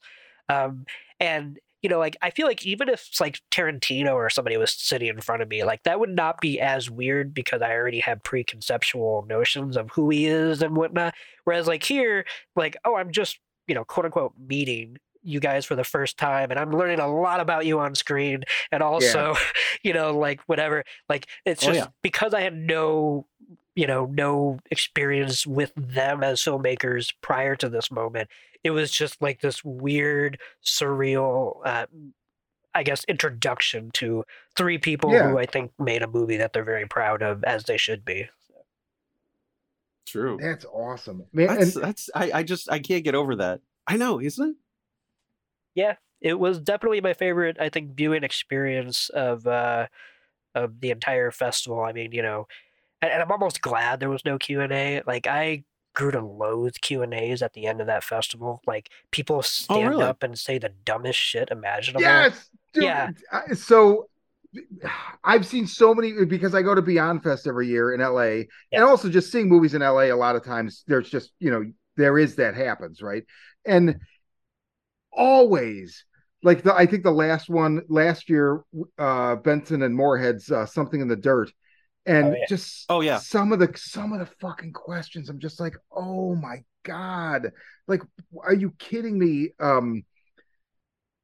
the- yeah the, the I- it- worst. I, don't I don't know if I, I I I the worst thing I've ever seen. It wasn't a movie, but I saw Nick Cave at the Egyptian Theater do a selection of songs with the piano and then answer Nice. questions. And Wow. they were you would think a Nick Cave audience, right, would at least be at least pre- pretentious or something, right? Just like Right. a guy actually asked if like his girlfriend could take us come up and take take a selfie with him, and and and then Cave Oh like yeah relented and then he wouldn't do a selfie. He had the guy take a picture of the two of them. But can you imagine upending a Q and A public thing to do that? But then he finished the night right after that with "People Ain't No Good." That's pretty good. Perfect. Yeah. Perfect. And- I love that song. I just, I just hope that they got it. They might not have. Yeah, you know. yeah. But, but it, yeah, I mean, Q and A's are rough. They man. they Like, are. I just- mean, like yeah, every once in a while someone asks like a real question about the process or something like that, and, and it's great. But ninety percent of them, I, I'll just list off like the three worst things I remember. We we saw a documentary about a really bad sex abuse cult. You know, it was like an awful experience. I mean, it was a great movie, but but it was made by the people who eventually did get out and whatnot. But you, it was all found footage that they had been taking for the last twenty years when they were in it and whatnot. Anyway, wow. somebody literally just stood up and was like, "Why didn't you leave earlier?" And it's like, "What? Do you not understand anything about the psychology of cults? Like, a, it was covered in the movie, but b, like, sit down, shut up." Uh, I saw. I can't remember what movie it was, but it was definitely one of the biggest movies because the premiere was in. Um, I think Michael Shannon was in it, so that's why it drew a lot of people. And so it was in their biggest venue, which was like three thousand people. And somebody stood up, nothing to do with the movie, but basically wanted to say how they just saw Carol recently, the Todd Haynes movie, because it had just come out, and they thought that that, that that was better than the movie they had just saw. Like oh yep, that What was a real thing. Um, and so anyway, just some of the weirdest things. I, I'm like, why are people like this? it's so bizarre. Wasn't wasn't there one where at the end of re- of uh, the birth of a nation of the, I don't mean the D.W. Griffiths, Yeah, but the, the the- newer one yeah, where somebody stood up at the end and they're like, "So what Oh. war was that person fight?" And I'm like, yeah, that I at least felt bad about War? because of the fact that that was clearly a very dumb person who outed themselves as dumb. You know, like it wasn't. For sure. You know, like I mean, it was pretty bad because they were like, yeah, they they literally, you know, the last scenes of that movie is them like going onto the field of the Civil War and something, and somebody literally was like, so at the very end. So they were wearing blue coats and gray coats, and so Oh. what? What were they fighting about?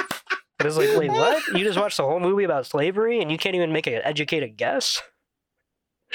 But Blue and the gray, they were. It was brother against brother. I'm just not sure which one.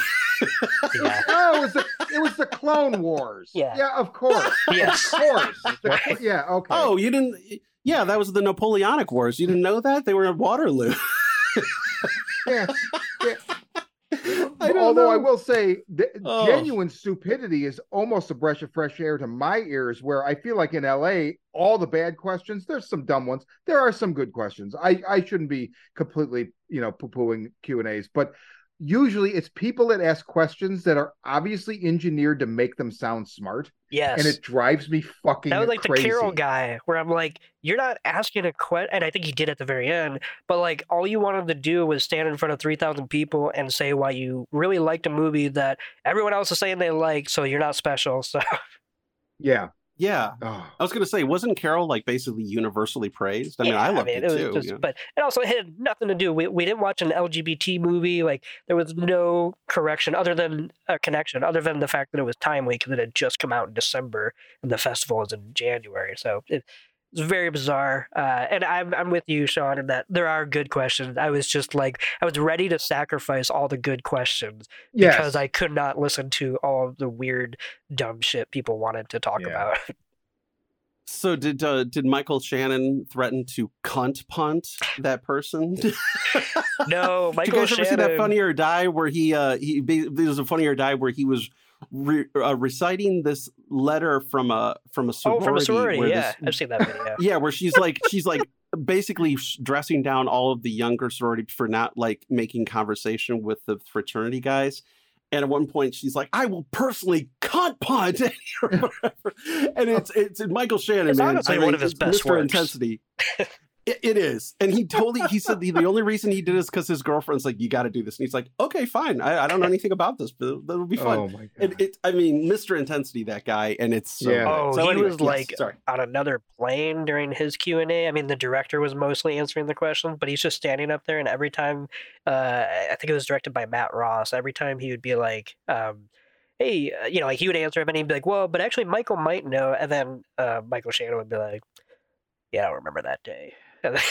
like just just like I mean, I all respect. I think he's a great actor, and also I think you know half that stuff is very weird, and I don't blame anyone for just being like completely blitz and whatnot.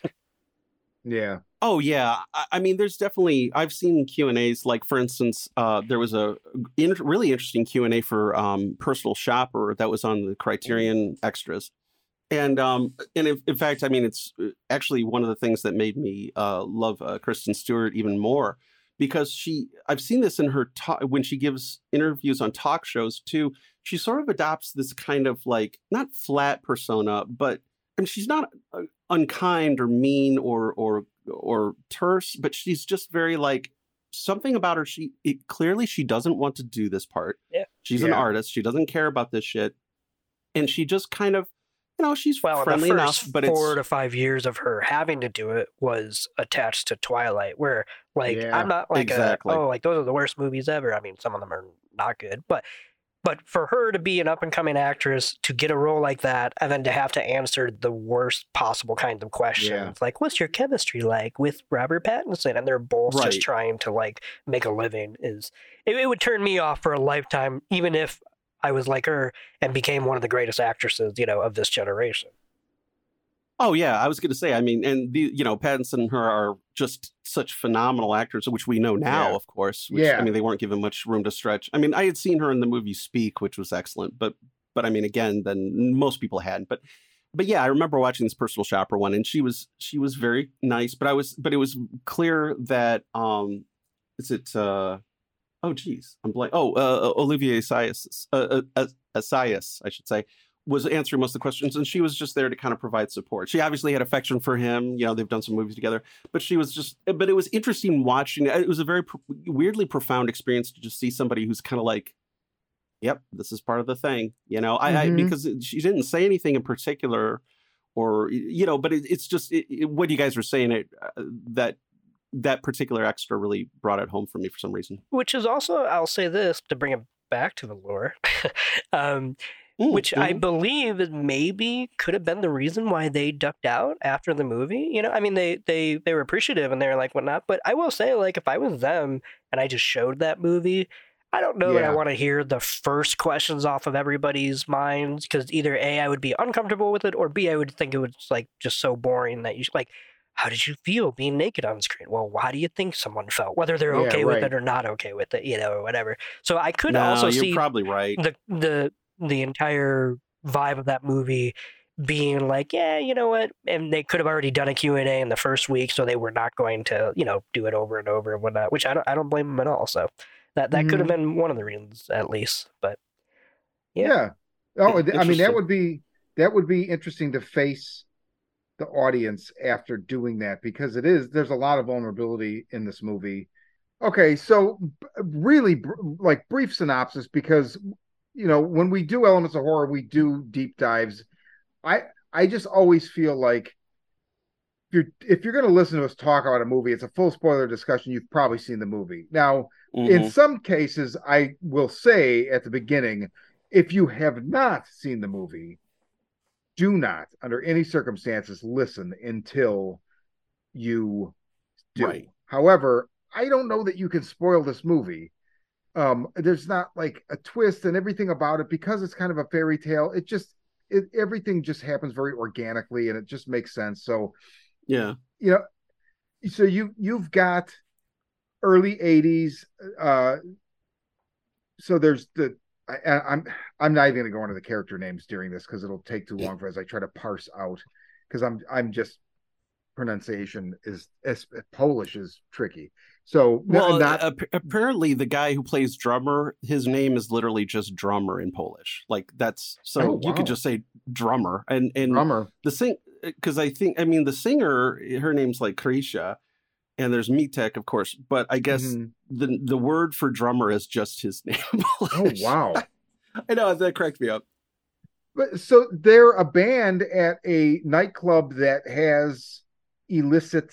So it, it seems like it's a nightclub, but also there's like a, another club that's wrapped within its walls that were in. I don't want to say anything goes, but a lot of stuff, you know, illicit uh, things happen.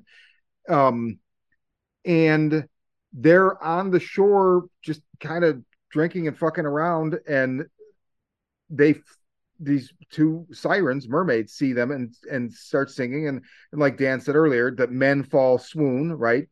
And i love the i love the lyric too where it's like um well it, it's it, i thought i had written it down but apparently not it's something like you know just help us to shore uh, we won't eat you we won't eat you we won't eat you right. it becomes a refrain and where it's like bro they're saying they're gonna fucking eat you. Like it's yeah. I I actually in my notes I wrote down yeah. Pro tip: when somebody leads with "We're not gonna eat you," be very they're afraid. yes, right. Especially like yeah. where they just keep saying it, but they fall swoon, and then the woman, the singer, realizes like with your beautiful disco metaphor, um, realizes what's happening.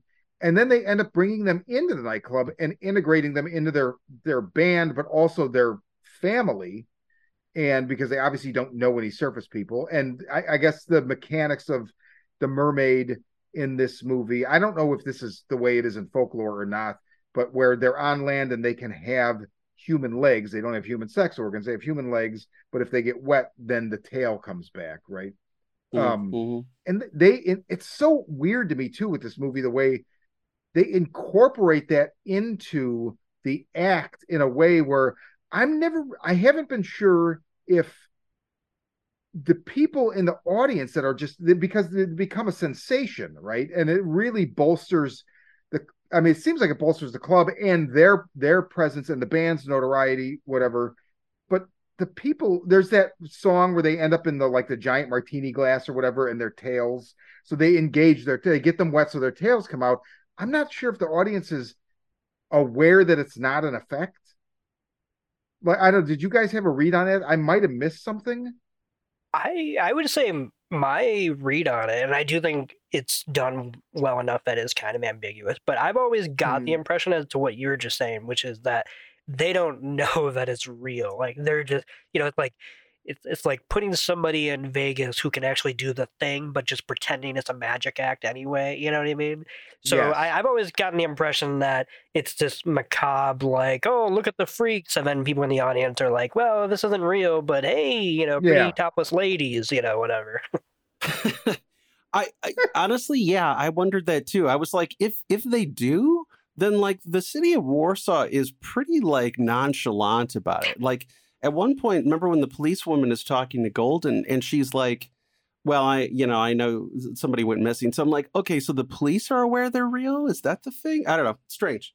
So that was the thing with the second viewing I did a couple days ago where I'm like, because I had assumed that it was just, you know, that it was assumed that it was an effect. But then there's there's little things, and that's the main one where the the police just you know, and like they're when you see it on the news, they're like, well, it's you know the victim's tracks and then some amphibious whatever. So there's a lot of things that point to is this a city that's just aware that they have this folklore wrapped inside of it that people are just like, oh no, you know, the way when you think of folklore and you think of like let's say like Ireland or or you know like where oh you know people just used to believe in the fairies and they coexisted with them and and things right. like that. So I'm not I'm not sure. And also like Triton, like it could just be he looks like a fucked up kind of metalhead criminal, or it could be people are looking at him going like, that guy's a like a monster of some kind because they then meet another right. sea creature who's had his horns removed, right? One by a fisherman and one he did himself. But he's got giant gaping, like not holes, but wounds that have not really healed.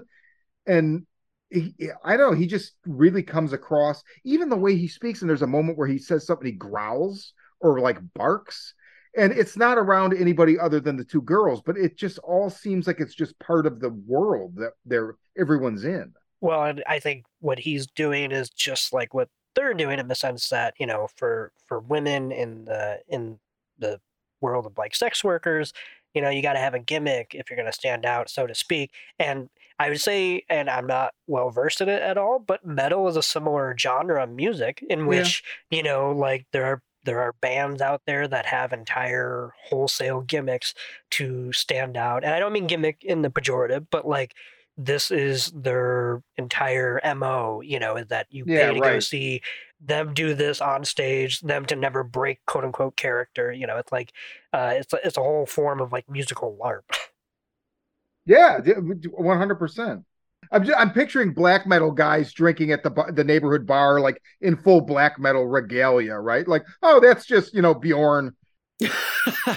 well, yeah, but I mean, there it's true. I mean, there's definitely really successful bands like you know Rammstein, uh, where they have a very specific fashion style. Uh, or I, I was just talking to my friend Rick last night, and he's like, "Did you know Glenn Danzig's real name is like Angelo Martino or something?"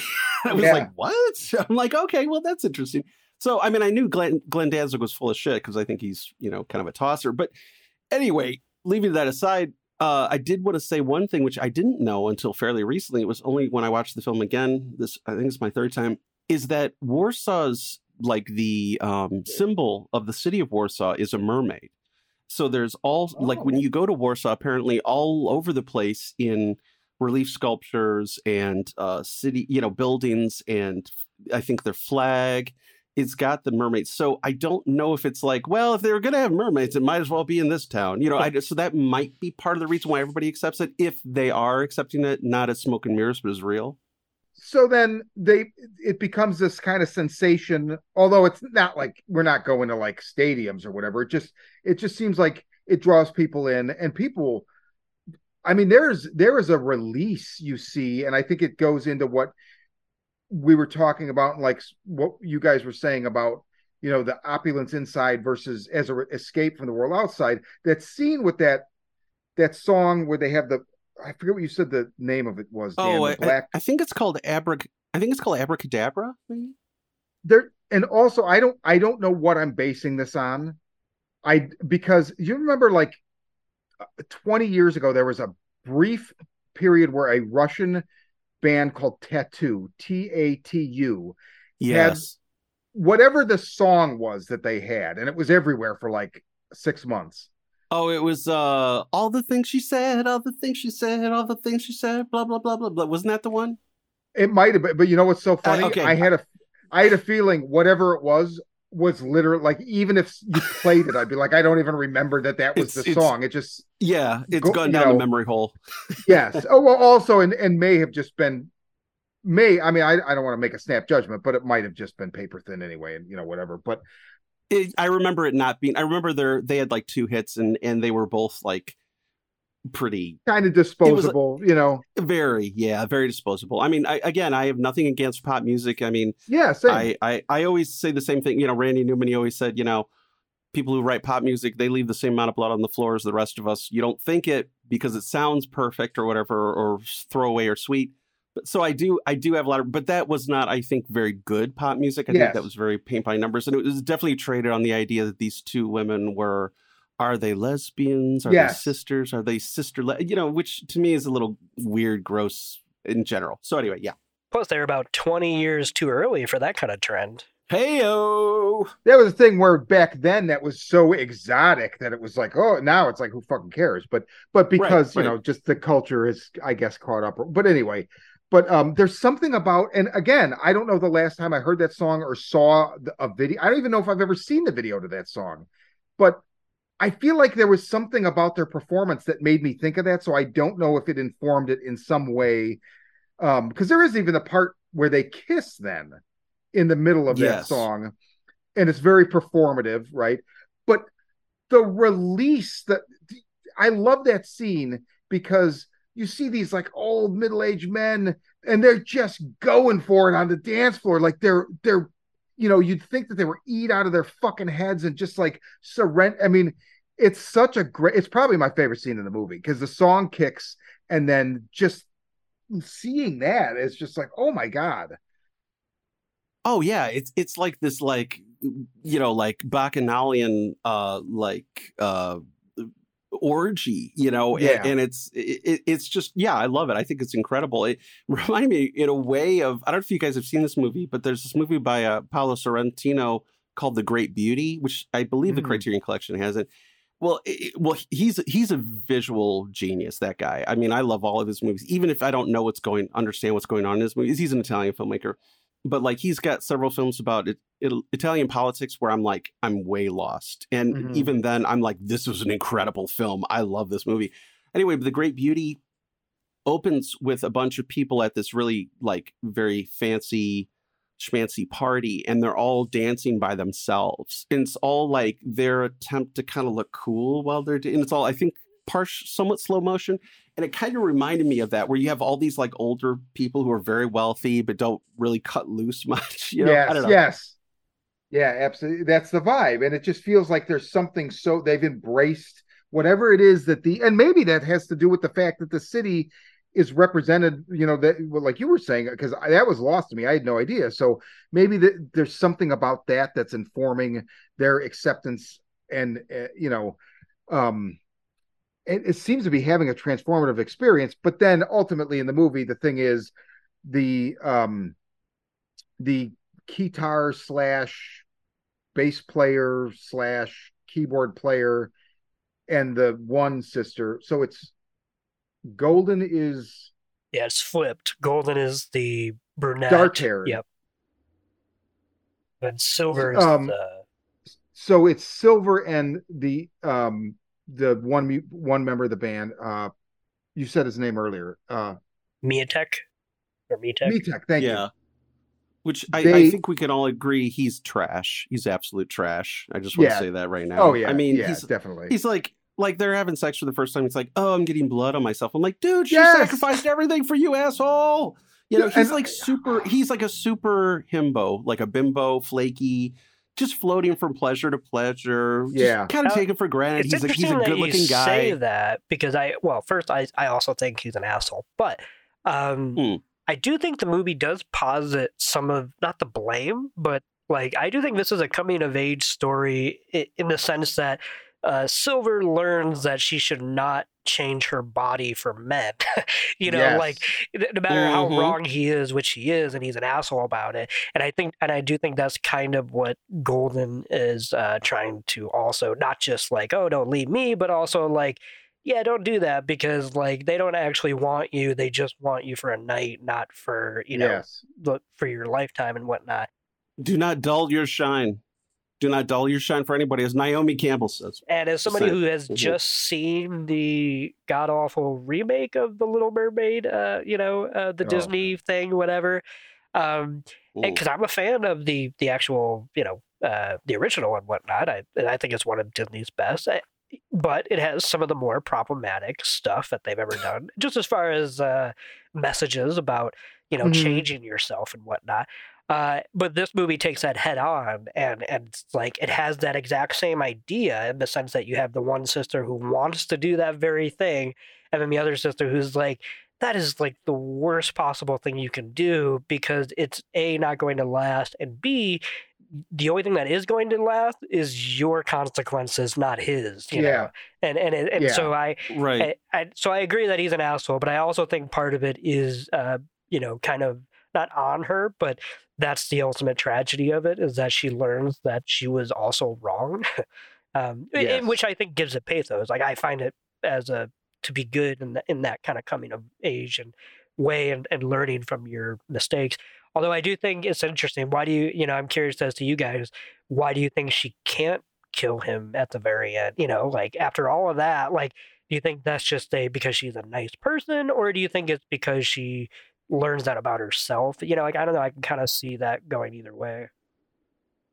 I uh, well, I have a theory in it, and it kind of ties into the the feminism of the film, and also, uh, so I, I feel like one of the two big themes in the movie is about like the risks of empathizing with someone else. You know what I mean? Um, and and with that goes the risks of just being a woman because you're maybe slightly physically frailer or not as physically powerful and in the ways that um, men, not just men, I mean, women are, you know, co conspirators in this, uh, exploit what we consider the monstrous or, or, you know, mhm. that kind of thing. And just to piggyback, not to go off on a tangent because I'll forget it anyway, Yeah. but when you're saying not just men, uh, there's a great scene in this where you see the um, what's I don't I forget her name, but the curly hair woman, you know, who's like Mhm. the quote unquote Uh, mother. Yeah, the mother of the band, you know, whatever. Uh, there's a great scene where even she fantasizes about a kind of bodily connection to the women yes. as being their literal mother, you know, whatever. And that's a Right, form of kind of them. yeah. gross exploitation as far as not thinking them as of them as you know people individual independent of her own desires and needs and whatnot so anyway i just Yeah. otherwise i was going to forget about that Oh no! And what beautiful imagery that is! It looks almost like a like you're inside a snow globe or something. Yeah, it's so Yeah, yeah. gorgeous and so unreal. I love that part. You know, yeah, and they're like they're like basically breastfeeding, aren't they? You know, Yeah. At some Mhm. point, yeah, it, it- she's like nursing them in like this mirror balled snow globe thing. Anyway, but yeah, I totally agree. Um, but I mean, I think well, you know, for one thing, I mean, one one thing you can say is like, okay, so here's the you know the dichotomy of so one of I'm I'm half joking here, but you know, one of the ultimate dichotomies of Western culture is like one wants love, the other wants food. you know, so it's it you know it, it and it's interesting too because I think, and I don't know if you guys feel this way, I think the mermaids don't eat women. I think it's only men, and I think Oh, yeah. when Krysia screams at the beginning, she's basically kind of saving their lives at one. Mhm. I mean, in several ways because you'll notice later there's that really Cronenbergian scene uh, with um, the police woman and and uh, Golden, uh, which by the way I, I should say that uh, Smoczynska did say Crash Cronenberg's Crash was a big influence on the visual style. So, but she doesn't. Oh. uh, Which I was like, oh yeah, all those pur- you know the greens and purples and the you know like I remember Cronenberg talking about how Crash he wanted to create like a film where he was using colors that you would have from bruises, you know, like greens, purple, you know, that kind of thing. And I was like, oh shit, that makes perfect sense. So anyway, uh, so I think it's interesting that they they have sex, obviously, but they don't. Obviously, there's no eating. You know, she doesn't. It's not like the praying mantis who you know bites the head off the male at the end or whatever. But anyway, I- I think this movie has a lot to do, like I was saying, with the idea of um, empathy and empathy being considered a feminine or faggy or whatever you want to say emotion and the risks of it. Uh, there's this really great article in Fangoria magazine, actually, uh, by somebody named Melissa Kay, and she wrote about this movie and uh, Under the Skin. You know the the i Glazer saw flick. a lot of similar i haven't read that article but that makes a lot of sense Well, she talks a lot about it. I mean, you know, that they're sort of otherworldly anti heroines or maybe just heroines with no sex organs, you know, which is true in both cases. I mean, and it's funny because I found out uh, in that article too that the Polish translation isn't uh, like uh, smooth as Barbie dolls. He's actually saying empty as Barbie dolls, which is even creepier.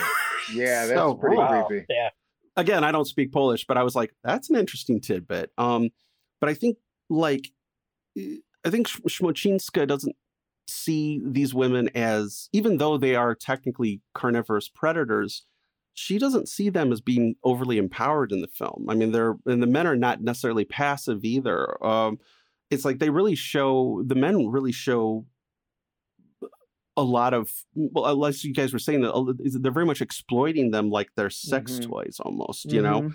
or freaks, you know. Um, and uh, Melissa Case says something about. Let's see, I have a quote here. Says both the mermaids and the female from uh, Under the Skin. That's she's only known as the female. Uh, risk annihilation through their vulnerability and mutual sacrifices to become like a woman, a human woman. Yet to become a human woman is to risk vulnerability. Typically, a man's worst risk on a date is rejection, whereas a woman's is well rape and murder. So she's referencing, I think, that Margaret Atwood quote, that you know, brilliant quote. The vulnerability of women in the act of seeking love or sex or companionship is to literally risk annihilation. Uh, these characters are monsters who become human, but they pay the price for their monstrousness is that they only get a taste of humanity before it's taken away. Uh, she says that basically the the female and the in Under the Skin and the mermaids are like a reversal of the final girl trope in horror, uh, where i i their journeys transform them into the very thing they once regarded as food. The films become tragedies in the same way that women become victims. We're invited to empathize with the villains or the others, which makes their downfall tragic. The women empathized too much with humans and imparted too much trust and thus lost their lives in tragedy. They gained a conscience and a longing to belong, and the roles were reversed, and the villain became the victim. And so when she's trying to get rid of her tail, I mean, this is the thing that separates her from other thing that makes her special. You know, I mean, just leaving aside even the gendered element, it's like when people try to become uh more you know she's trying to become a quote real girl but the fact is so many real men and women are super deadly dull boring people who are not interesting while people who have quote flaws are the people we are drawn to that you know just in life and mm-hmm. if it mm-hmm. works too and if she becomes too if it works too well the surgery works too well she just becomes an interchangeable boring human being it's it's like um i always think of jennifer grey um from yes. dirty dancing right how she had that nose job. She had this, she's beautiful, very, very Semitic nose, yeah. but it was beautiful on her. She was beautiful. And then she kind of had it, I don't know, Anglo-ized. I don't know what you would call it. Yeah. But it was like, it was like, it was so she, tragic. It's like, and it yeah. killed her career, right? Um, Basically, yeah. I think so. Yeah, because the I mean, one thing that made her stand out. I mean, not to not to reduce her to just her, you know, her her no. looks, her nose, but I'm just saying, as far as in that, especially in that era, the competitive, like I'm sure she looked at it and other people looked at it and told her it was holding her back. But really, that's like, I mean, yeah, that that's a that's a good that's a really good pull. That I liked. Oh, thank you. That article that that was really interesting. Oh, I will I will send it to you if you want to link to it because it is great and it is available online. Um, but um, yeah, I mean, there's people like that. He's like Renee Zellweger a few years ago. I mean, I'm not like a huge fan of hers, but she had a very unusual and very cool, interesting look, and she was also a very good actor, and it still is.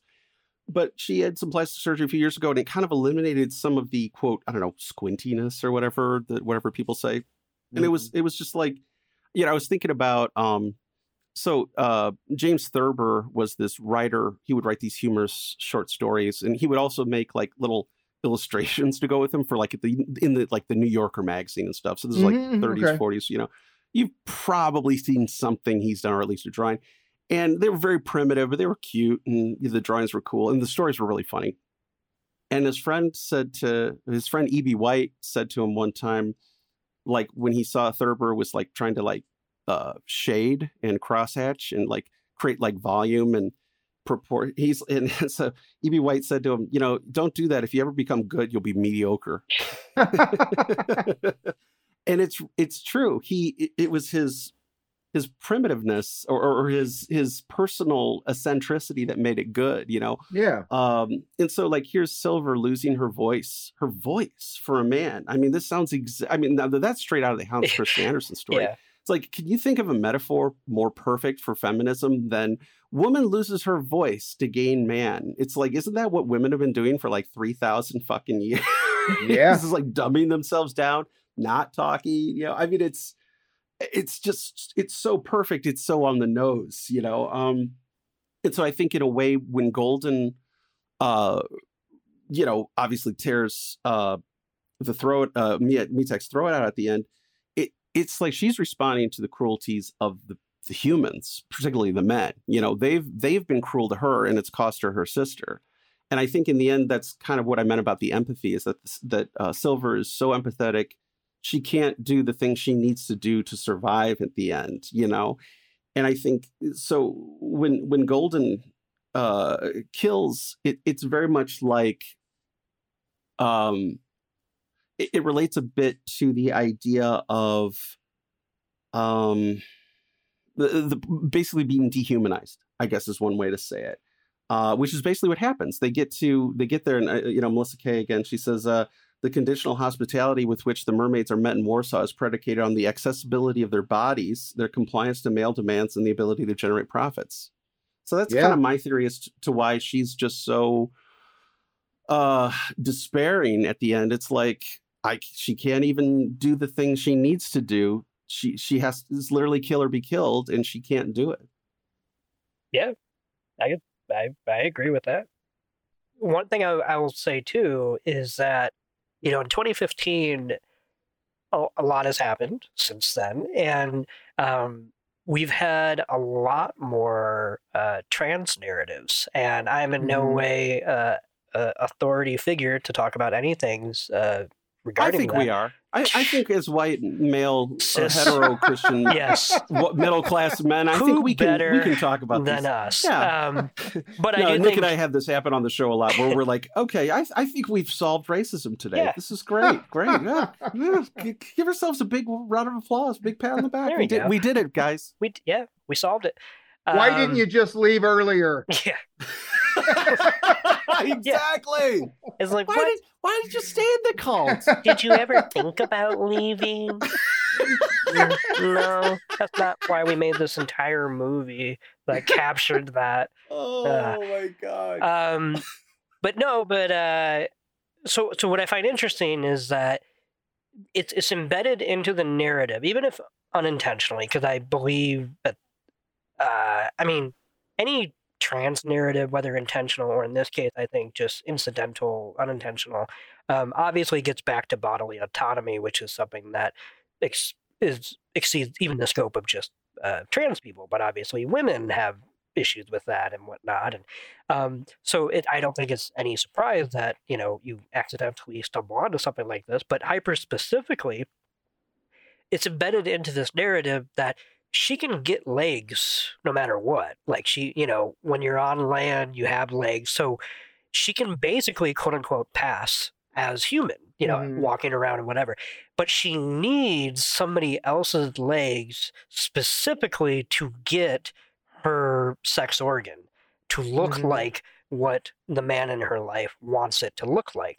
And I find that is almost just too hyper specific to ignore, you know, like even if it was True. unintentional, it I mean, you know, I'm I'm very curious to see if this movie ever gets any kind of resurgence or I mean it's definitely gotten quite a bit, but I, I haven't seen a lot of writing on it, nor am I the person to do that. Um, but there is some unmistakable uh, trans uh, adjacent, if not uh, bullseye, um, Yeah, you know, stuff here because she then obviously after doing the procedure, which and I think it is not a mistake that it is explicitly a procedure. It's not a magical realism thing, you know.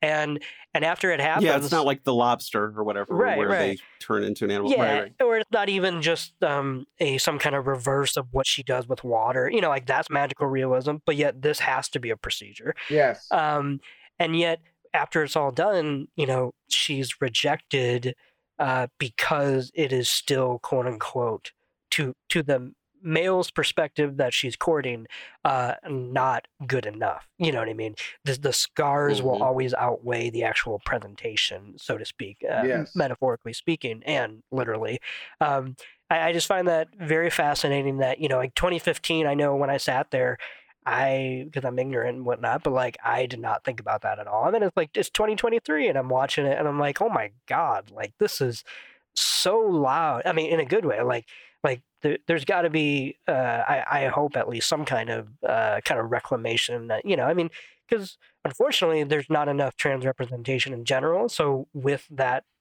wi- you know, with that subculture, not subculture, but that uh, group of people. Um, there's been a lot of like talk about in the media like what a trans narrative is which is sometimes not always explicit because they're so underrepresented. So you have to go to stories that are shall we say trading in similar vernacular and and and similar uh, ideas and whatnot. And i think this is an i would say excellent uh, uh, representation of that obviously as a tragic one it's one that Mm. doesn't so uh, we don't you know i would also like there to be great uh, feel good trans representation right. right. but this is unmistakably one of the uh, the the the experience of not just being a woman but also possibly being someone with a body that's different than what is the normal normalized conception of what sex appeal is and what gets to be coded as worthy of somebody else's body um, and, and i found that to be fascinating this time around Yeah, yeah, absolutely. I, wow. Great point. Well, and it's such a hallmark of a great movie that you know, um, eight years later, you can find these new things in there that were embedded, so to speak. And um, and, and again, I think I I often think art, great artists often they work you know intuitively or or instinctively, so they don't necessarily always eh, set out to write a story that's oh this will be a trans narrative or whatever but because of their sympathies and because of their compassion or generosity or, Oh, yeah. or, or creativity and all those it, it kind of gets in there and then as the time goes by it resonates in a different way than it did you know like eight I years mean, earlier I was gonna say for me, it's, it's truth begets truth, which is if you're going all in on the thing you know. In this case, for her, it was that kind of almost prepubescent coming of age in a sexually Mhm. treacherous place and time and whatnot. But if you go all in on you know the truth behind those emotions and and those things, then you know, like like what you're saying down the line, somebody will see a different truth in it. But you know, truth begets truth. It, I I've seen movies in which the the thing that I'm watching is in no way a life that I've lived. But when I was done with it, I was like, holy shit, that's me because I tied it to this Totally. weird aspect of my life that I felt like had never been tapped into. And I never would have expected it from this movie because it's about somebody who is doing something completely different. But because it tapped into a truth, uh, it is so easy, you know, to spread it on uh, to somebody else's life story because you can start projecting onto it. I mean, well, and because truth is transcendent, and also that makes perfect sense. And I was thinking the same thing, where it's like you can see something where it, it has nothing to do with you or whatever, but you relate because it's the great tragedy of racism and all isms is that we're all fucking human beings, right? So Yep. there is no like there's this idea that people that are bigoted have that like this isn't and, and a lot and it, it, a lot of times maybe I don't know not not so much anymore. I feel like hate is now in a state where they don't have to dehumanize, but it used to be where they would just dehumanize. Like I can Oh, yeah.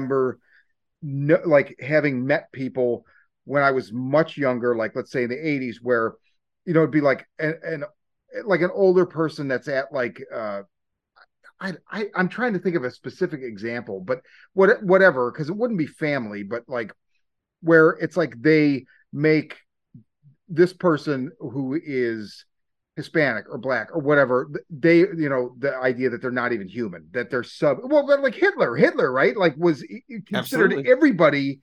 I mean, he had such a narrow margin for what was human, right? And then everybody else was some kind of mongrel, and right it. And I don't think hate even operates like. I think just people are like, well, I just hate those people, but it's just so bizarre because it's like at the end of the day i mean i i, I shouldn't turn this into a dissertation on hate but but no no you know- i think that's a big part of this film. I mean it it just it's like you just th- those people just hate themselves. That's why they hate uh, you know and it's like it's so fucking obvious. It's it's literally standing outside the burning disco buildings looking in saying you should probably stop snorting coke because the building's on fire you know it's the same thing it's like you're looking in and you're like how do you not get that like all these people who don't suffer from your affliction of hate and whatever can see you for who you are. Well, I mean, you know, the way they do that is they just it's all knuckles, right? It's like, oh fuck you, you know, you. oh yeah yeah there's a lot of otherizing yeah sure Yeah. certainly Yes, um, I love that otherizing. Yes, yeah it's, it's such a that's a term heidi and i use a lot because we always try to check ourselves with it because it's it's easy to do that i mean and i'm talking about not just people of other races but even just other Oh, yeah. mindsets it's very easy to go you know uh, it's very easy to go okay now boomer. everybody does it. Yes. Yeah, well, Oh, yeah, yes, and and and like I I have a friend that is oh for for years it's like I knew what the media was telling me about millennials, right? But I worked with people who were millennials who were fucking amazing, and I'm like, I'm so happy that I I'm so happy you work for me. Well, uh, no, it's it's you're absolutely right. I mean, um, uh, uh, there was this thing I, I um, there was this uh, when I was in Catholic school in high school. There was a, a priest who had been teaching there for like you know I think twenty or thirty years, and he had this thing where he would drill it into our skulls. This one particular phrase, and to his credit, I still remember it, and it's still very profound, and more profound now than ever. Is he would say, "Intimacy is redemptive," and this is something Heidi and I say all the time to each other. And basically, the idea is if you know somebody who is say gay or something like that it is so much harder to otherize. It is so much because you're like, well, Yep. yeah, my next door neighbor, man, those guys are so great. They let me their their lawnmower, you know, whatever. It could be something, Yeah, simple, yeah. or it oh, could Oh, be yeah. like, oh my gosh, my son is gay, or something like that. I was gonna say it's very stereotypical, but like I, you know, I I have an aunt who had one opinion, and then all of a sudden their son came out, and I was like, and I was like, thank God because it turned her into a better person. But I was like, Right. oh, look at that! It's weird how you have a different opinion now, isn't it? Oh, I, I literally had this conversation with Heidi last week. We were in Lansing, and um, uh, mm, uh, let's see, it's a cousin of hers. Her opinion had changed in the last, you know, twelve years, and we're like, "Well, what happened?" And Heidi's mom's like, "Oh, well, you know, she knows a couple gay people now," and I'm like, "Oh," and I'm like, "I'm glad. I mean, I think it's Yeah. great Yeah. that we can evolve. It's a shame, unfortunately, that sometimes it has to personally happen to you for in order for you to emphasize empathize. It is, but, but, I also get mad at people. I'm just getting way off, but I'll just say this really quick. Mm. Uh, who want to shame people for that being the reason? Because I'm like, no, because if it that's what it takes. I mean, that is Yeah. what it takes. That's what it takes for almost all of us. I mean, yes, some of us Mhm. can sometimes be more progressive in the moment or whatever, but there are concepts right now that I'm probably against. That if you ask me in ten years, I'm probably before because I had more exposure to it. Just because everything's a sliding scale. So like that's just like human like nature. bestiality. Yeah. I mean, So bestiality. You're going to be for that in a few years. So I'm already for it. I just want to. I'm sorry. I was being a dick. I'm I being- like I was the being a declarative nature. I'm already for it. Yeah, I know. Yes, I don't want sorry there to be that. any confusion I, on this yeah, I- podcast. I, know that was ultra specific. Sorry. um, but no, but so even though I give my aunt shit, uh, I'm also like, hey, whatever it takes, you know. Yeah. Yeah, absolutely. Actually, there is one other thing I want to talk about this movie before we wrap it up, and it, it relates to that. It has to do with um a, a lot of um a lot of people who have written about this film. I noticed there was an overarching idea about the mermaids as um, metaphorical for immigrants, um, and some of this is my own theories. So I'll, I'll I'll try to predicate. You know, I'll try to tell you at the beginning. Okay, well, this is this is just my theory, but uh, basically, um, I I think, and again, this might be instinctual. It may not be totally obvious. Although uh, uh, Smoczynska did say she definitely was thinking about immigrants in Poland when she was making the film.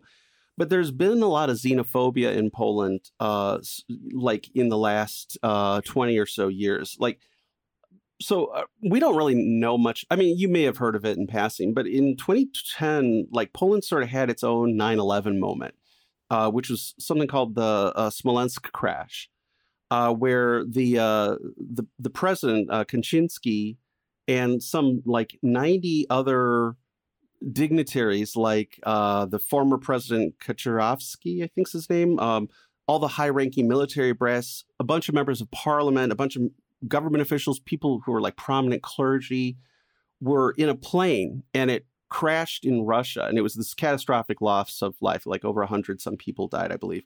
And they the irony was they were on their way to the 70th anniversary commemorating the the Katyn massacre in Russia, which was eh, eh, I won't go into that, but it was something that actually it took Russia decades to even admit to. It was something that happened during mm. World War II, where the the Red Army, I don't remember why, during World War II decided to execute like you know, I don't remember if it was hundreds or it was, it was quite a few Polish officers out in this this for the Katyn forest. So anyway, so it was this kind of reconciliation moment where the the the Polish, all these Polish dignitaries, including like I said, the president, a pr- former president, all these guys, were on their way, and the crash happened. It was this terrible tragedy. I mean, uh, it, was it would be like if you know a, a third of the cabinet suddenly died, uh, the U.S. Right. cabinet or something like that, including the president. And at the time, there was an investigation, of course, and it concluded that it was it was an accident. It had to do with fog and lack of visibility when they were trying to land. But Polish right wing nationalists, of which there are quite a few now, started kind of ginning up the people about like conspiracy theories, especially anti-Semitic conspiracy theories. It mm-hmm. was very similar to like Pizzagate or like the QAnon shit. This is like 2010, mind you. So, but like by the time like the lure was in production, um, the Law and Justice Party had won a really commanding election in Poland, and they began like openly destroying um, anything that um, opposed them. Uh, they took over the, the state TV, uh, censored newspapers, uh, anything critical of them. And they ran on a really obvious anti immigrant policy. I mean, like, I'm, I'm not, they would, if I said to them, well, you guys are anti immigrant, they'd be like, yep, absolutely. We hate Yeah, the right, immigrants. right. So, I mean, it, it's not like I'm being hyperbolic but I mean, uh, very anti EU, very anti LGBTQ, and then kind of covertly anti Semitic. They just all hate that sh- all the acronyms. Basically, yeah. Well, wait, does Jew stand for something? I don't. J E. Well, no, but you said does that stand for EU, and then you said LGBT. That was at oh, least Oh, two. oh, right, right, right. And we all know that That that, is means true. that constitutes a pattern. That is a pattern. It's true. It's it's it's one is a coincidence, two is a pattern. It's true, as they say. Anyway, um, so uh, yeah, so then uh, the one of the newspapers, uh, Gazeta Polska, and the state TV started pushing all these conspiracy theories that have kind of taken hold, and it's all about it. All kind of started with the Smolensk crash, and it's funny. And again, this is just my own personal theories here Mhm. but there's i feel like there's references to it in the lure like uh, during the um what's called the banana song i'm not sure why it's called that which is basically uh, uh magdalena chinetska's like stripper song you know Mhm. where it's like you know that there's like some weird lyrics about like there's a noise up in the sky i slowly raise my eyes i see a jet full of business people packed to capacity and then the very next number is You Were the Beat of My Heart, which is one of the best songs, I think. And it's the mermaids are dressed as flight attendants, and the singer is dressed as a pilot or a captain. It's weird, man. It would be like eh, I, eh, the analogy I would draw is that, like, if you watched a movie that came out this year that was set in 70s US, and like you're in a nightclub and you watch, and they're showing like rear projections of like the Twin Towers or people riding on elevators. and It would be, it would instantly, we would have this, this like collage of associations we'd have in our minds as Americans. We'd be like, oh, interesting. Like, yeah. even though it was set beforehand. So the reason I mention this is, like I said, uh, uh, talks a lot about the idea of the the immigrant, and the uh, there was this interesting article I read by uh, let's see if I can get her name right, Agnieszka Kodwas Kotwasinska. Oof! Wow, I don't know if I got that wow. Anyway, but she zeroes in on the whole immigration thing and how the idea of like what we consider monstrous over the years in literature. Like she starts with, you know, Bram Stoker's Dracula. And I mean, I'm sure you know, Sean, about H.P. Lovecraft's horrendous racism and anti-Semitism, and you know, which super informed his his beautiful stories. But, But, he it was all love in his name. He can't be racist. Aw. You know, it's funny. I never thought about that. Hmm, interesting. No, but yeah. Uh, so uh, anyway, uh, uh, Kotwasinska talks about the basically the subtle ways that the Polish state media would, what she calls gothicize or monstrosize, or I guess otherwise is another way to say it. Uh, the the people that they were referring to as immigrants, they wouldn't even call them refugees. Uh, So it's like immigrants. It makes it sound like oh, they're making a personal choice to come here, as opposed to Yeah, yeah. refugees, where which is what they were. Like like the Syrian, I mean, they're fleeing from horror, you know, and and and yeah, murder. right. Right. And so she's like, you know, so uh, Kotwasinska says that not only is the discourse on immigrants gothicized through the notion of alterity, you know, or, or otherism, if you will, and monstrosity, but the reverse is also true. The profusion of such negative metaphors in daily language now influences the way fictional monsters in horror cinema are perceived. In other words, the horror imagery cuts both ways. And and she even talks about how sirens and mermaids and even like proto vampires um, started to kind of merge in the medieval era.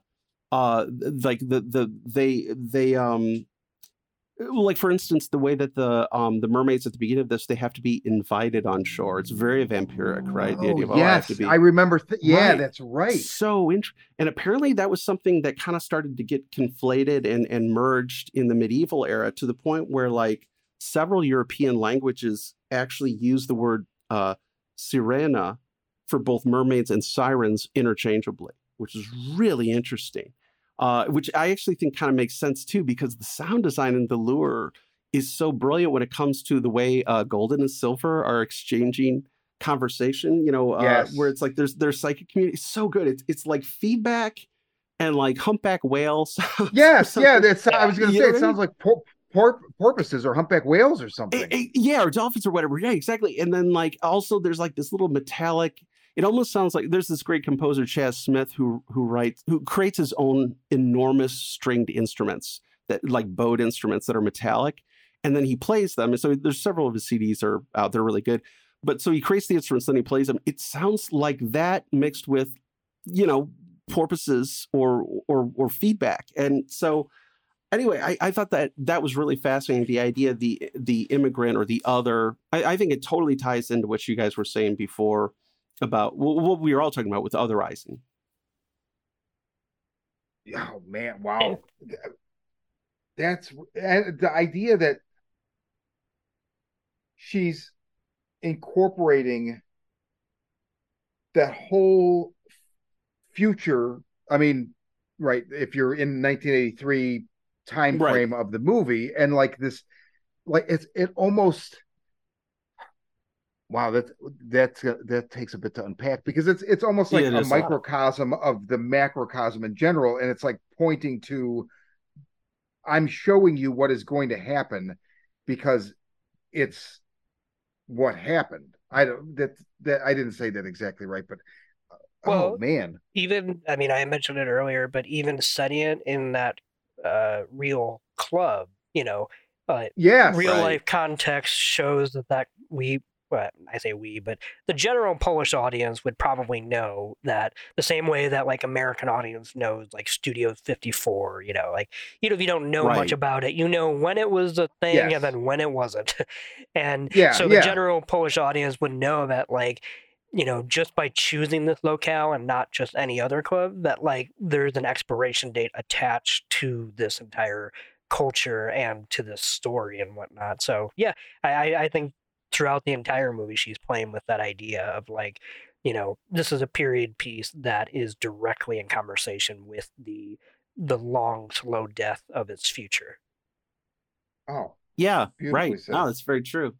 Um, and, and that's part of the reason why I think uh, is it, all these layers make me think. Like I said before, I think this is one of the great film debuts. I mean, to me, it's like a total shot across the bow. Like you know, like I don't know, Godard's Breathless, or you know, some of the others I mentioned earlier, where it's like, wow, how did somebody pack all this? And now, granted, she has really good collaborators. She's she was smart about the the writer. In fact, the um, I believe the two people who so she she grew up in a club and then she has two friends who also did who wrote all the music for the film oh uh, and they actually yeah they actually appear at the very end during the, the wedding stuff Are they the two that are playing that final song?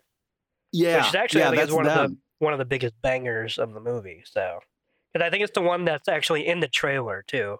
I believe that that Oh, song really? is what scores most, at least most of the promotional material, just because it has that really good kind of uh, chorus. oh yeah well it's it's basically like it it's like the song that appears i think three times in the film and so this is like the housefly part three but yeah it's it's the it's the most banger version of it and like i love how everybody in the movie is singing it like they cut to each one of them individually even triton at one point i think he's like making burgers or something and he's singing along it's just like i love that that kind of Yeah. like magnolia like you know Yes. uh, montage of everybody singing the same song this is a debut film and also i love this where like the first time i watched it it was a very surface watch i was aware of some you know metaphor and whatnot but then the second time i watched it a couple days ago and reading about it there was like all these other things. And then now i'm just like there's so much more that i'm like oh holy shit. They're, like you know it's the thread on the sweater that you start pulling And yes. Wow. And it's and it's a first movie. I know. It's incredible. Yeah, and I I know she had made some short films, like I think, because that was the thing too. Is like there was a big gap between, from what I understand, like her short films when she was really learning, because that was like in the like mid aughts. So that's like a decade between Oh, when wow. she had kind of experimented with the medium and then this movie. And I feel like you know whether it was intentional or unintentional, but taking her time, like it shows and pays off as to she was she made the movie the moment she was ready to make a movie because it's yeah it, it arrives fully formed. It does. Uh, Like I said, her collaborators are great. I mean, the writer, the uh, the the the music. You know, these are people she's known a long time. I mean, she, it's a it's a pretty incredible film. So it looks like uh I think Dan, you mentioned earlier her other films, and I Mm. oh she has a holy shit. Okay. She has a there's a movie I have I've started it multiple times and the it's not the movie. The viewing every single time something happens. Knock on the door, what whatever it is. The Field Totally Guide get to Evil. Um, and it's an anthology. It's it's floated across every platform at some point, so I have no excuse other than it keeps getting interrupted. But she apparently did one for that. Oh wow, that's awesome. That's 2018, and then 2018 she's got Fugue. Know nothing about. Weirdly enough, two episodes of Warrior Nun on Netflix, which I don't know Oh. what that is. I just the title immediately makes me think I wouldn't like it, but I I don't know. I you know I don't know. What is it called? Warrior Nun. I feel like I know something about it, but I don't know what I know about it. I so I don't know. And then the Silent Twins was last year, and I feel like somebody somewhere on a podcast has talked about this. And I just I don't know anything about it, but it doesn't look like it's oh Prime Video three ninety nine. I was gonna say that Silent Twins is something I have not watched yet, but I heard about it sometime last year when it came out due to somebody watching it and then speaking about it. But I just remember when I read the review or whatever I read, like I was like, oh my god, I hadn't realized that like she did lure in 2015, and then I hadn't really seen any real follow up, you know, and whatnot. But um, uh, from from what I heard, at least the Silent Twins got decent reviews. I know it's based on a true story, so it's a slightly, even though it's, I I think it has her trademark of surrealism and magical realism. Mhm. Uh, but the actual like characters or something like that is like based on an actual event or something. But Yeah, I, I when I was researching this movie, I was surprised to learn that I thought she had one movie that had come out since, but I didn't know she had two films and a short film, like you said in that anthology. So yeah, I've been super delinquent on watching her other stuff. I feel like I want to watch the lure again right now just to kind of revel in like these new ideas that I hadn't known were before me the whole time. Um which I mean I, that's another reason why I do this, right? Like oh yeah, that's why we It's- yeah. when you talk about movies, it's like you just get these other perspectives and they open. And I love when they open like that. I'm like, oh man, wow. Or like you know, the the feeling of like I on some level I knew that, but not on a conscious level. And I love that feeling Totally. too. Yep. Um, and I mean, thank you both for because I feel like you both just really did that for me with this flick. Oh, I'm Um, glad. Well, I mean, you, you definitely you. did that for cruising for me, you know, which I Yeah. I gotta listen to that because Cruising is genuinely one of my like all-time favorite films, and I don't hear It's- enough it's people so talking about it. It's so good. It's Mhm. I knew I was gonna like it because Friedkin and also I had read I'm I'm a big Knife and Heart fan. Oh and yeah, I had read how this movie Great or how cruising informed that movie. And so I I'm like, I know I'm gonna like it, but I didn't know I didn't know it was going to do what it did and leave me like like obsessed to a degree, you know. yeah. I love those um, kind of movies, though. Love them. You know, it's so funny too because um cruising, eh, and I don't know if you guys, I don't think you guys talked about this much, but like cruising, like obviously, well, you guys talked about how like everyone hated it when it came out. The critics savaged it, and the studio. I mean, it actually more than made back its money. I don't know why they were bitching. I didn't realize that. yeah, I mean, it, it, it. I mean, it was it was a modest success, I would say, but it was like, but the funny thing is that movie and um Heaven's Gate, you know, the Cimino flick Yeah. are often credited, and I think unfairly, probably. I mean, maybe to an extent, Heaven's Gate, sure, but not Cruising. They're credited with the end of the like New Hollywood, Yeah. uh, auteur era, and now then it became like, oh, just you know, uh, I don't know, Jaws sequels and shit, Yeah. or whatever. It became it became Star Wars.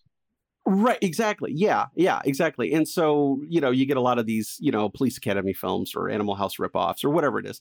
But uh, it, it's funny because it's like I I remember when I when I watched Cruising again, like I said a few years ago, I was like, man, this is a really unfairly maligned movie. Not only is it quite good, but I don't even see why people thought, oh, well, that's that was the doom of the new Hollywood era or whatever. I don't know. I just think the only thing I can think of as to what you're saying, but I don't know, would be just that both of those movies, Heaven's Gate and Cruising, are during production were huge liabilities because I mean, Cruising. True you know, they had to dub half of the vocals yeah. because literally the protests, protests, outside were so loud that they couldn't actually record uh, diegetic audio. So, you know, there is something to be said about like the auteur behind the camera saying, we got to make this movie, even if it is clearly not wanting to get made, you know, whatever.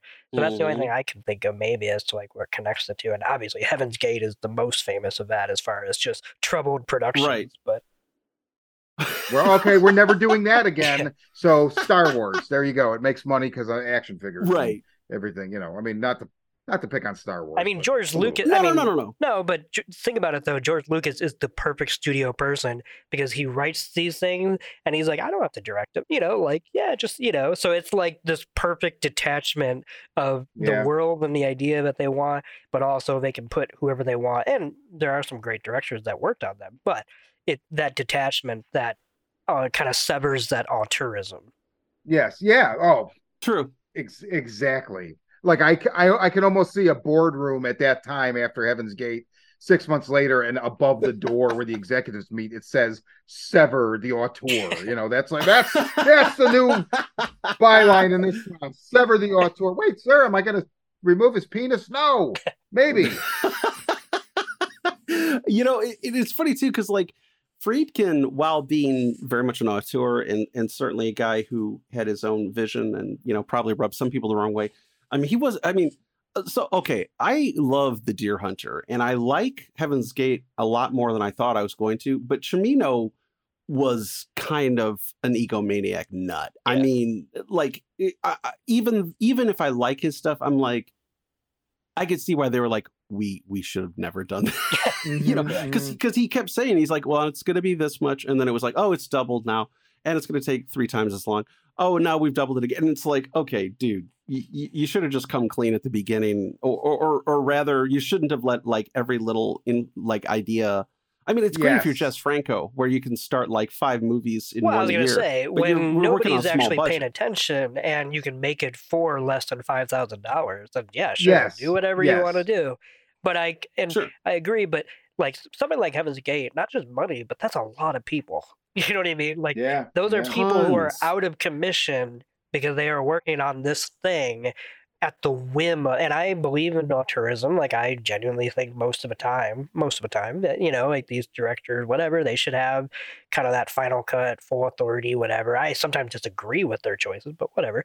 But something like that is like no there there is something to be said about wow i'm always on the director's side versus the studio the one thing that the studios at least probably deserve is like a timetable you know like just a, a, a promise so to speak up front to try and do things in in the way that you say you're going to do them. I mean that's just yes. that, that's just how you how anybody operates in any job so it should not be that different. And now if like an accident happened, you know, like an actor dies, reshoots, whatever, like those sure. are extenuating circumstances that are baked into the system anyway. But the idea of like, I'm going to make this movie, here's what it's going to look like. And then like, however many months later, by the way, this thing I said I was going to do, it's not that at all. It's actually this. Yeah. And it's like, well, wait a minute. it, it's well, it's yeah. hubris, right? Yeah. It's just, I, you just have to be able to cut the hubris with rational thought and um you know consideration for other parties involved and it just all and not just like no god damn it it's going to be this yeah it's going to be the you know it's like basically bridezilla right it's yeah, the same yeah.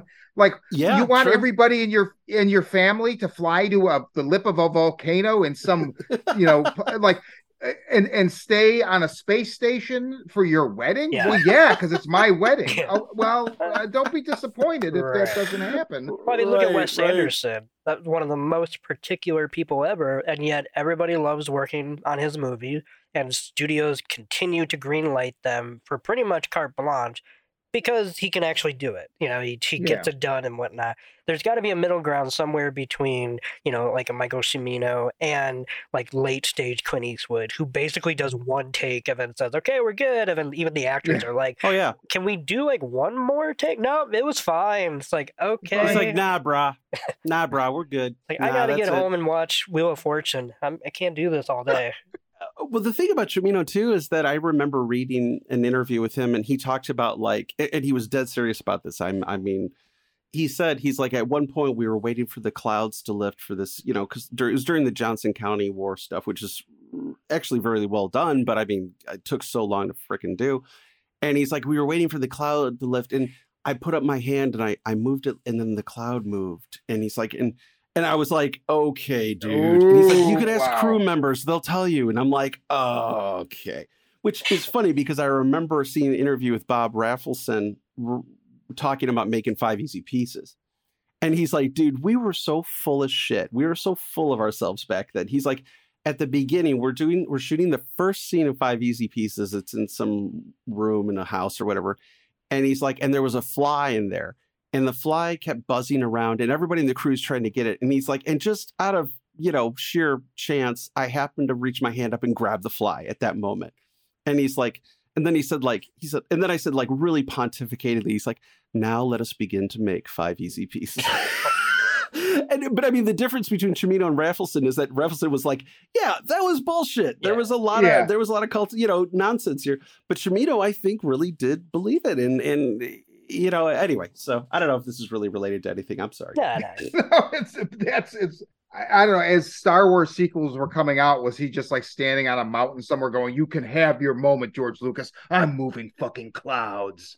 i know, like- honestly you wonder I wonder. I mean, he was never the same. I mean, like I've seen his films afterwards. Some of them are okay, but it's like I don't know. I honestly, I think he probably had some sort of mental issue. It might have been schizophrenia or something like that. And I mean, or just Uh, like ultimate Hoover. Like, I really just wonder Right. if it's like it's just gotten.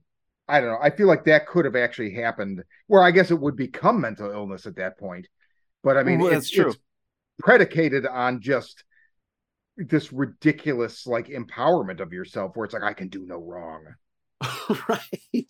Well, yeah, I, I remember Kris Kristofferson talking. Oh, I think it was Kris. It was one of the guys. It might have been Walken. Uh, one of the guys talking about how like he's like, yeah, we've been sitting here for like three days because he's been, you know, shooting this one like 15 second scene.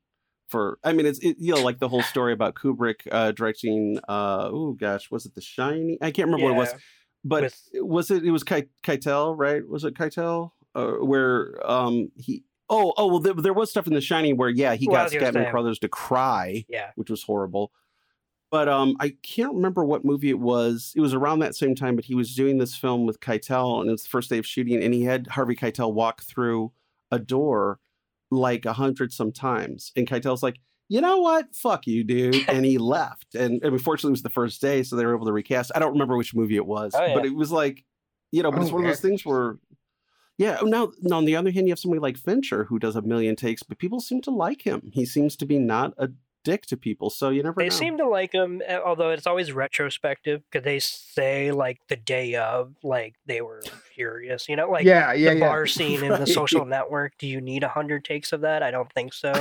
and like Rooney Mara has been on the record saying like that day I genuinely wanted to quit acting. You know, like just this was like the worst experience ever. Wow. And then like because the movie's over, like I'm glad he did it. It's a great movie. I Yeah. don't know that it's necessary, but whatever.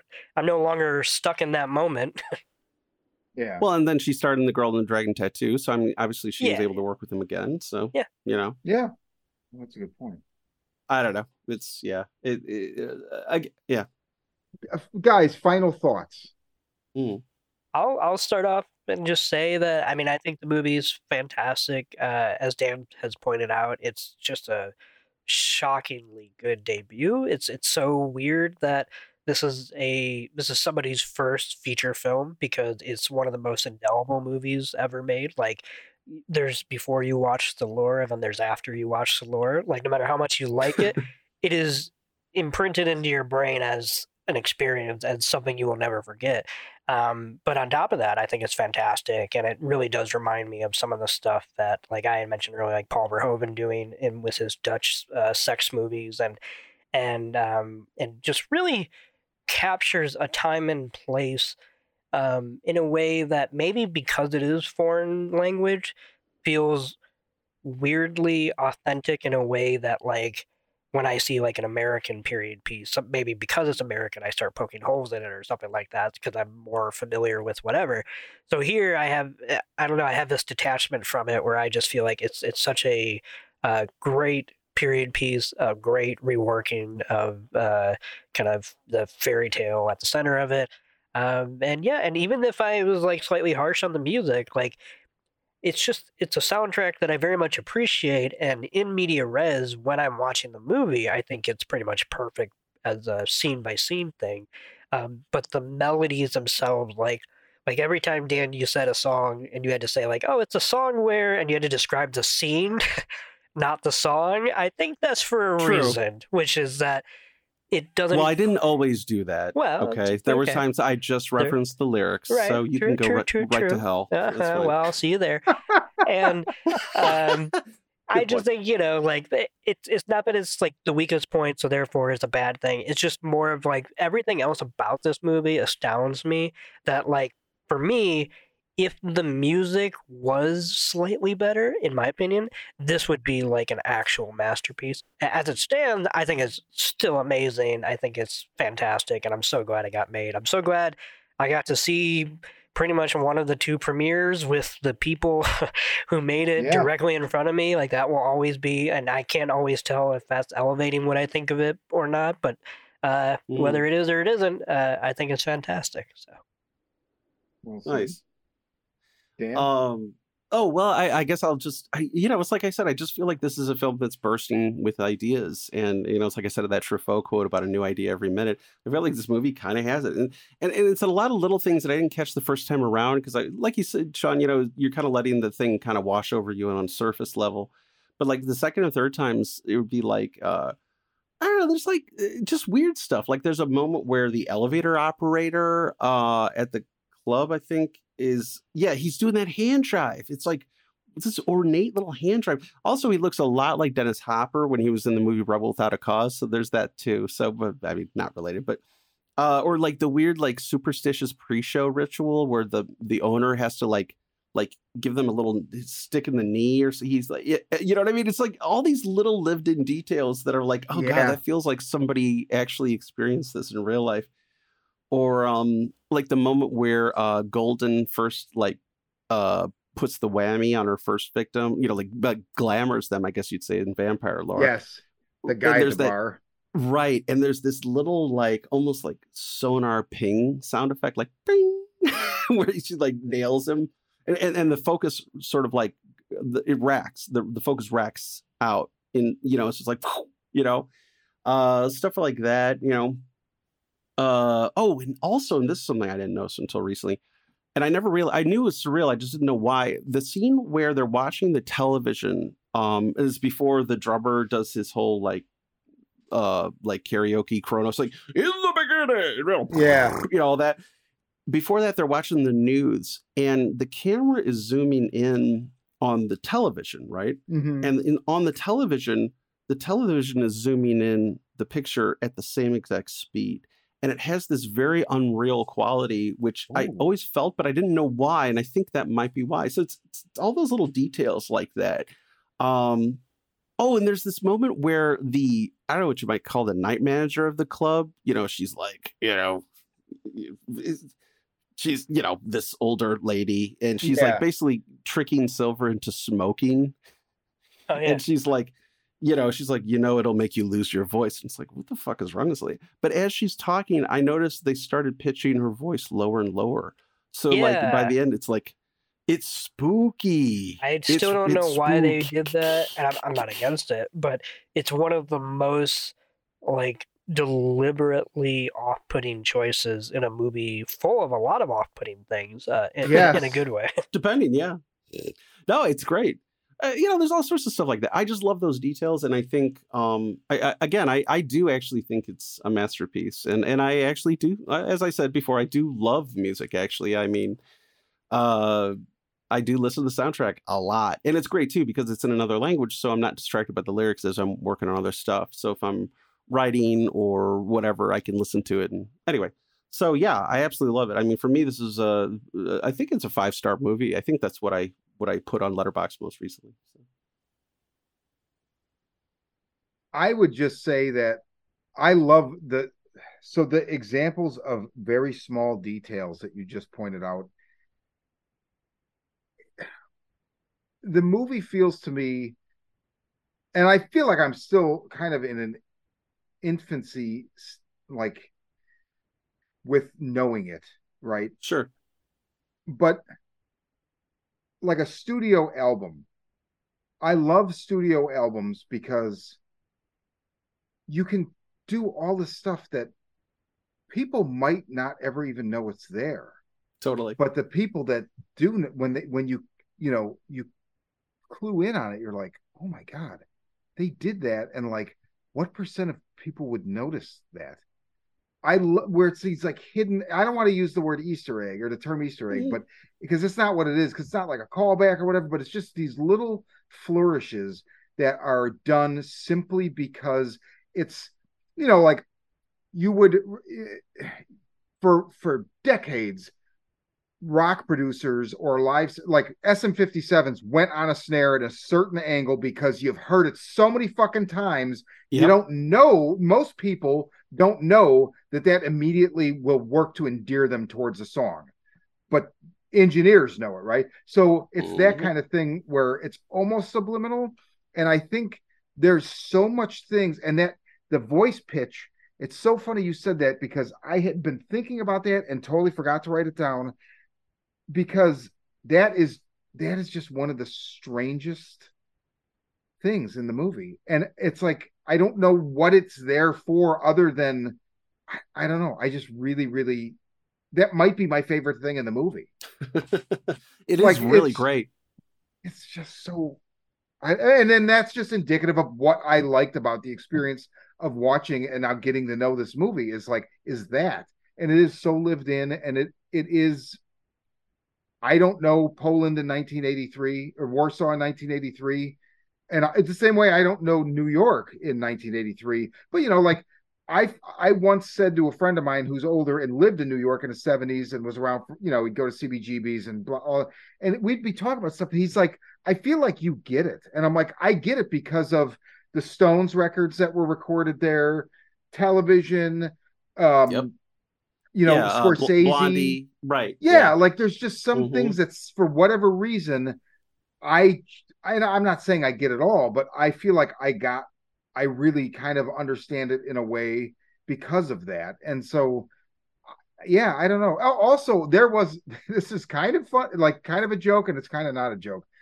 There, when I was a bartender on the south side of Chicago in the aughts, uh, one time I went with I usually didn't work the weekends, and there was a Lithuanian guy that worked the weekend. He was younger than me, but we went to this bar. It was a bunch of us, and he's like, "We're gonna go to this bar." It wasn't that bar, but there was an L. Like I remember at some point, I felt like I was in Poland. It was a Polish wow. bar. He was Lithuanian. It was a Polish bar, but there, right? Everybody there was was like that's people were speaking Polish, and there was a weird, very weird nightclub Euro vibe to the point. I remember when I walked outside at like five in the morning, completely shit hammered, and it, it it was like in the in the graying, you know, first emergence of of daylight.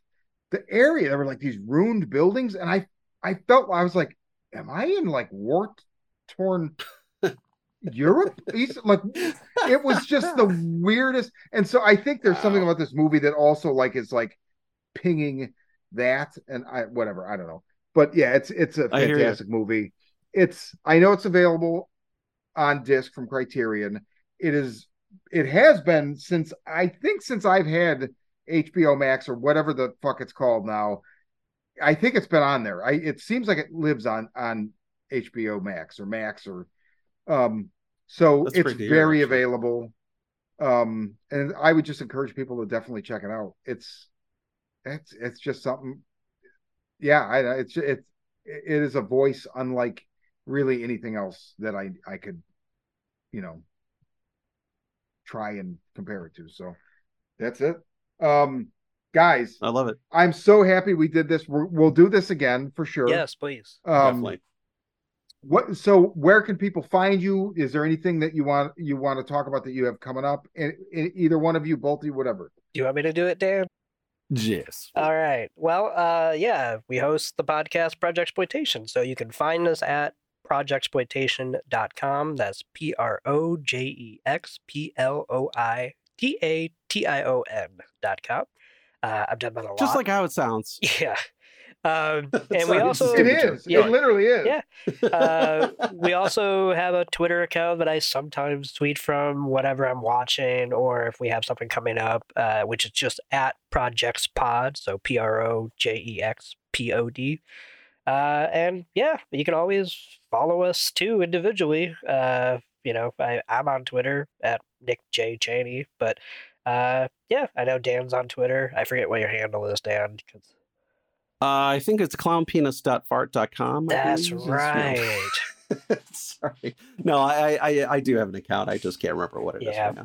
Uh, but yeah, I am no, not on we're there. If you just Google Projexploitation, I there's not a lot of competition out there for that name. so, True that.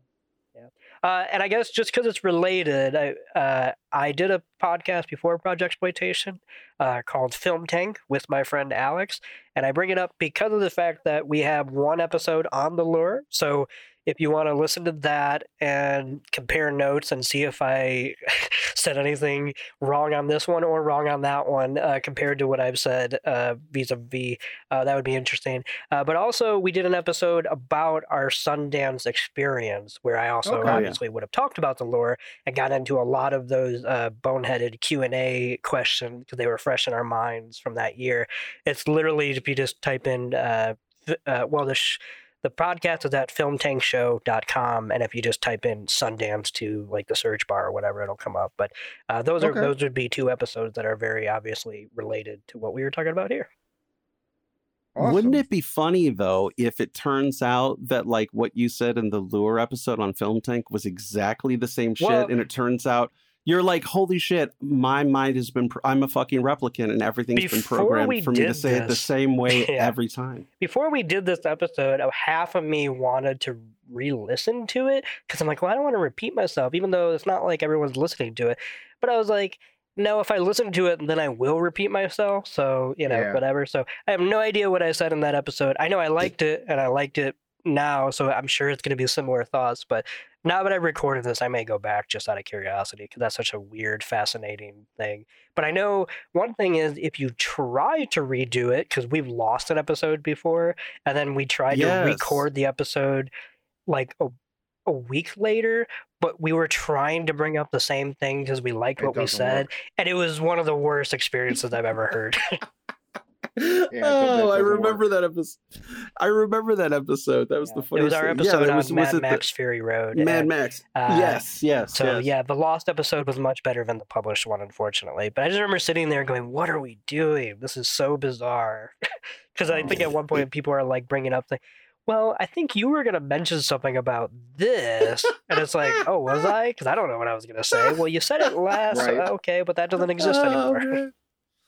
Man. Well, what is that Jeff Tweedy line about the greatest song was never sung? You know, the greatest laugh never leaves the lungs, or Yeah. something like that.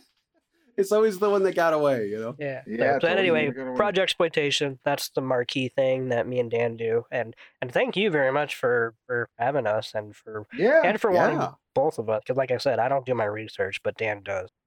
It- this is fantastic. Like, and I'm I'm just happy I got to talk about this movie because I feel I'm more of a like this movie is new to me, right? So, uh, it it definitely gave me a greater appreciation for it. So, This is that's the best thing to hear. I had a lot of fun. for the Horror Vision podcast, uh, Elements of Horror, I'm Sean, and my guests were Dan Jeremy Brooks and Nick J. Nick J. Cheney. I threw now I threw your initial in because of your Twitter. It's totally fine. It's it's an accurate statement. uh, we'll have you guys back, and until then, just take care and thanks for being on.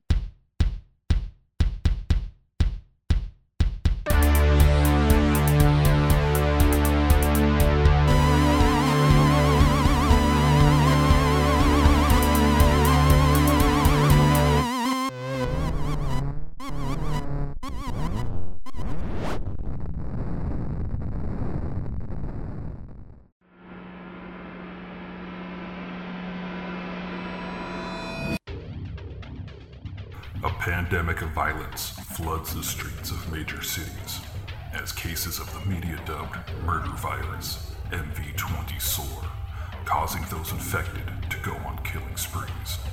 Caught in the middle, police detective Angela Miller finds her only trustworthy ally in the self proclaimed psychic PI Gerald Henry.